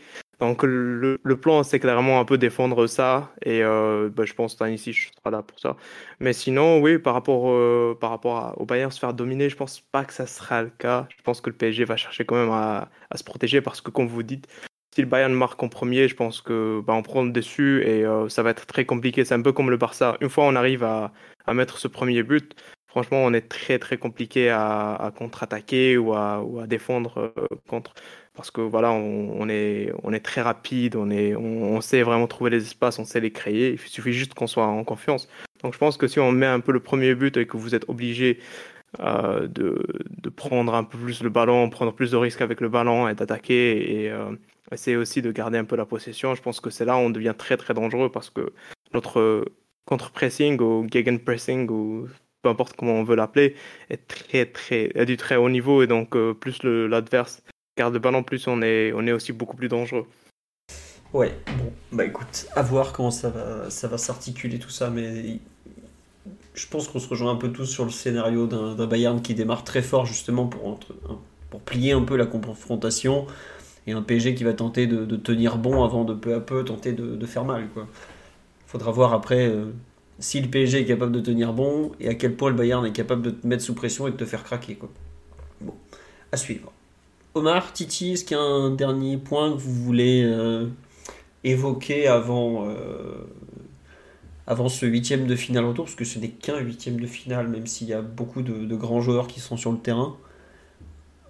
Ou pas euh, Daniel, oui, vas-y, Titi. J'allais dire Daniel Orsato au sifflet, mais. non, mais c'est bien, euh, c'est un, super arbitre. un arbitre expérimenté, donc euh, rien à dire là-dessus. Mais sinon, ouais, Omar a beaucoup parlé de, Léo tout à l'heure. je sais qu'on a aussi parlé avec Mathieu dans les récents et précédents podcasts, le fait que ça faisait un moment qu'il n'avait pas eu deux matchs référence en, Champions League, des matchs de très très haut niveau il, faisait la, différence et sur, le, tableau d'affichage et donner la victoire à, son équipe, en tout cas par une excellente performance. Demain, c'est ce qu'on va attendre. en tout cas, c'est ce qu'on va attendre de lui. Euh, avec, avec Kylian, évidemment, hein, le meilleur joueur du monde, même si Galtier aime bien dire le meilleur attaquant du monde. Euh, et je sais pas pourquoi il aime pas dire meilleur joueur, mais bon, bref. Demain, on, attend ça de, Léo, qu'il arrive euh, vraiment à nous sortir une performance digne de ce nom et à nous chercher la, victoire et la qualification si possible, c'est le moment. Hein. C'est le moment d'être important dans un si grand match. Après le match aller, on disait qu'on n'avait pas en, tête de, gros matchs euh, de sa part euh, avec nous euh, dans des matchs si importants. Bah, c'est le moment de le faire. Donc voilà, juste un mot pour dire que je vais regarder ce match attentivement pour, pour, pour, euh, pour Léo et voir ce qu'il ce est capable de nous faire demain. Est-ce qu'il est capable d'avoir toujours ce, ce, côté très très décisif euh, euh, du joueur qu'il est et qu'il a, toujours, qu'il a toujours été Est-ce qu'il est capable de nous inventer deux, trois choses demain, de nous sortir un peu du, du pétrin si ça va pas, de sortir des gestes de folie, des, des actions de folie? On attend ça, c'est pas demain, c'est mercredi, pardon, on attend ça mercredi, on espère qu'il sera au, niveau. Quoi. Tiens, c'est marrant sur c'est qu'on nous dit est-ce que Messi joue une partie de sa prolongation demain, enfin mercredi?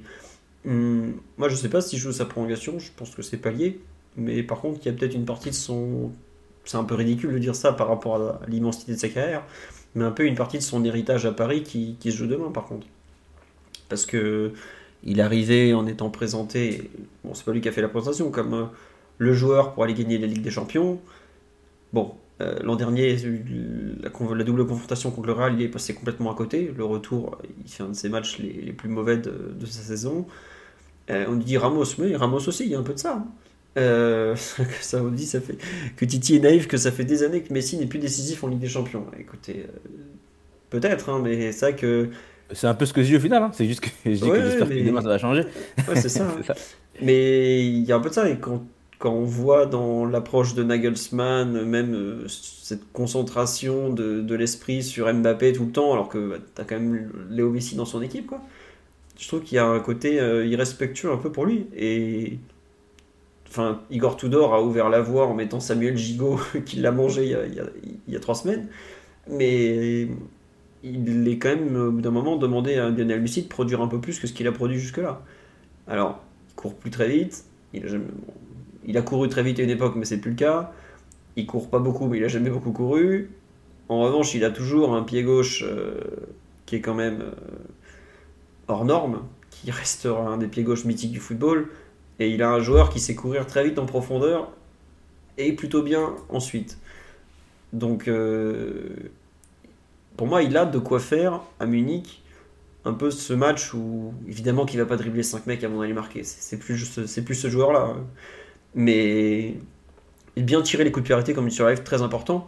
Mais au moins qu'il soit en mesure de donner, s'il peut donner deux passes D, ça serait déjà pas mal. Quoi. Je lui demande pas d'aller mettre un triplé et tout ça, quoi, parce que je sais que c'est beaucoup demandé, mais par rapport à ce qu'il est, ce qu'il est comme joueur, ce qu'il va laisser à Paris, j'ai envie de dire qu'il est temps, il est plus que temps, il est même nécessaire que Lionel Messi signe un grand match à Munich, parce que sinon, euh, j'ai beau euh, me régaler de chacun des matchs de Ligue 1 qu'il est en mesure de proposer. Euh, t'es Lionel Messi, bon, tu viens pas pour gagner la Ligue 1, quoi.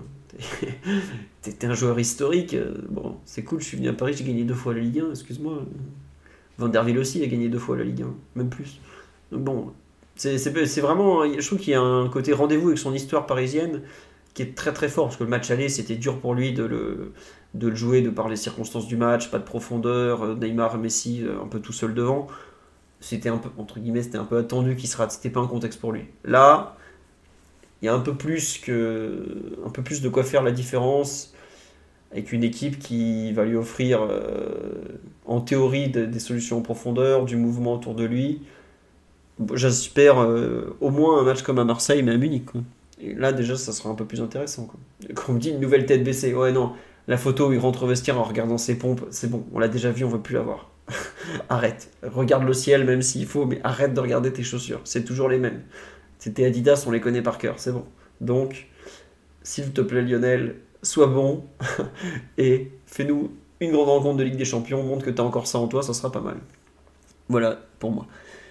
Sad, Omar, Titi, euh, Sad notamment, est-ce que tu veux rajouter quelque chose sur ce, Bayern PSG qui marque quand même un point important de la saison munichoise également? Pour nous, je pense que euh, c'est peut-être le match le plus important de la saison. Comme vous dites, euh, ouais, voilà, on veut vraiment gagner aussi la Champions League. La Bundesliga n'est plus assez pour le Bayern et euh, voilà, il y a tout un projet avec Nagelsmann et euh, la consécration de ce projet commence par là. La qualification contre le PSG est très importante pour nous aussi et, voilà, on s'attend aussi à un gros match de nos joueurs. Je pense que, bah, comme vous, on s'attend aussi à un match très ouvert des deux équipes, un très bon match et je pense que tout le monde va, va bien se régaler. Et puis, bah, que le meilleur gagne, quoi. Mais euh, bonne chance les gars et merci pour l'invitation aussi. Alors ben, de rien. Alors que le meilleur gagne, vu qu'on n'est pas du tout fair play, pas du tout. Euh, mais sinon, oui, je comprends. Tiens, on nous dit que effectivement chez vous, le classiqueur contre Dortmund va être très important parce qu'il y a une grosse lutte pour le titre en Bundesliga cette saison. Grave, mais d'ailleurs, eux aussi, ils jouent, ils jouent la qualification contre Chelsea. Donc, euh, bah, s'ils gagnent aussi, ça serait quand même un début d'année assez, assez impressionnant de leur part. Ils ont, ils ont gagné tous leurs matchs. Donc euh, battre euh, Chelsea aussi, c'est vraiment très très impressionnant. Et euh, ouais, le match derrière, bah, il sera, il sera peut-être après celui du PSG le plus grand match de la saison parce qu'on joue aussi un titre. Et mm. la Bundesliga, franchement, je pense pas qu'on veut l'abandonner, mais, mais il faut se qualifier contre Paris et puis on en parlera. Quoi. Très bien. Euh, on nous dit que vous en êtes à 10 victoires de suite contre le BFAOB. Ah non, 10 victoires de suite pour le BFAOB, effectivement, sur. Euh, oui. oui, ça tourne. Enfin, ça tourne. Bref. Plus ou moins si vous regardez les matchs, mais c'est pas la question. Euh, merci à Escargot Touchot, qui était le bavarois du live, qui nous a apporté plein de précisions. C'est très gentil d'être venu pour le, pour le sub. Je disais merci. Merci à Shadow, à Lazy Snake 21. On a globalement fait le tour sur cet avant-match de Bayern PSG, à part si Omar veut rajouter quelque chose, parce que tout à l'heure je lui ai un peu coupé la parole, non Rien. C'est bon, on, est donc prêt. Euh, mercredi soir. Ah oui, Omar, tu as rajouté un truc alors? Non, non, rien de, rien de spécial. Eh bien écoute, c'est parfait. Donc je vous disais, mercredi soir, le match 21h. Notre podcast de débrief sera en théorie jeudi à 22h. Voilà, je, Mathieu m'a demandé de décaler, donc ça sera probablement 22h si ce n'est plus. Je tiens à vous prévenir. Euh, on dit c'est qui l'arbitre du mercredi? On en a dit avec Titi tout à l'heure, c'est Daniele Orsato, l'italien. Si vous allez sur le site de Culture PG, je vous ai fait l'article vers midi quand c'est tombé pour euh, vous présenter. Il a arbitré 7 euh, fois le PSG, 4 victoires, 3 nuls, 3 défaites. Il a arbitré 5 fois le Bayern, 4 victoires, 1 défaite. Mais un huitième de finale retour, perdu 3-1 contre Liverpool il y a quelques années. Peut-être est un signe, je, je ne sais pas. J'ai tendance à voir des signes partout en ce moment. Donc c'est pas bon signe pour mon. Et a aussi arbitré à la finale. Hein. Ouais, je sais. Ça, ça compte pas. Ça compte pas, c'est bon. non, mais voilà. Donc en gros, euh, non, on parlera pas des féminines, on n'a rien suivi. Donc c'est pas la peine de relancer pitch, stop. Allez, sur ce, Très bonne soirée à tous. Un immense merci pour votre présence, pour euh, toutes vos questions, etc., euh, etc. Ah, tiens, une dernière question pour toi, Sad. Est-ce que tu trouves pas le Bayern traumatisé par les, dernières éliminations en Ligue des Champions? Ou non, c'est plus une vue de l'esprit? Ouais, je pense celle contre Villarreal, ça fait un peu mal. Enfin, surtout qu'on a beaucoup parlé avant le match et que ça servait à rien et qu'on n'a vraiment pas été au niveau. Donc, c'est vraiment pas un scénario qu'on veut qu'on veut revoir demain, enfin demain, contre le PSG. Mais aussi, euh, je pense aussi, il y a, a l'effet Coupe du Monde. Il y a pas mal de joueurs qui ont joué euh, à la Coupe du Monde avec l'Allemagne et qui n'étaient pas assez performants. On parle surtout de Kimmich aussi. Donc il y a un petit peu euh, ce côté revanchard où il veut vraiment prouver un peu son talent et son importance pour l'effectif. Donc je pense que contre le PSG, il joue beaucoup lui aussi. Voilà, la réponse est complète. un mot sur la fin de saison de Ney. Franchement, on est désolé pour lui, on, aura le temps d'en reparler parce que malheureusement euh, ça va durer encore des mois.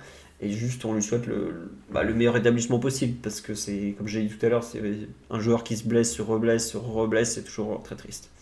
Allez, bonne soirée à tous, bonne nuit, encore merci pour votre fidélité et à très bientôt jeudi pour le débrief.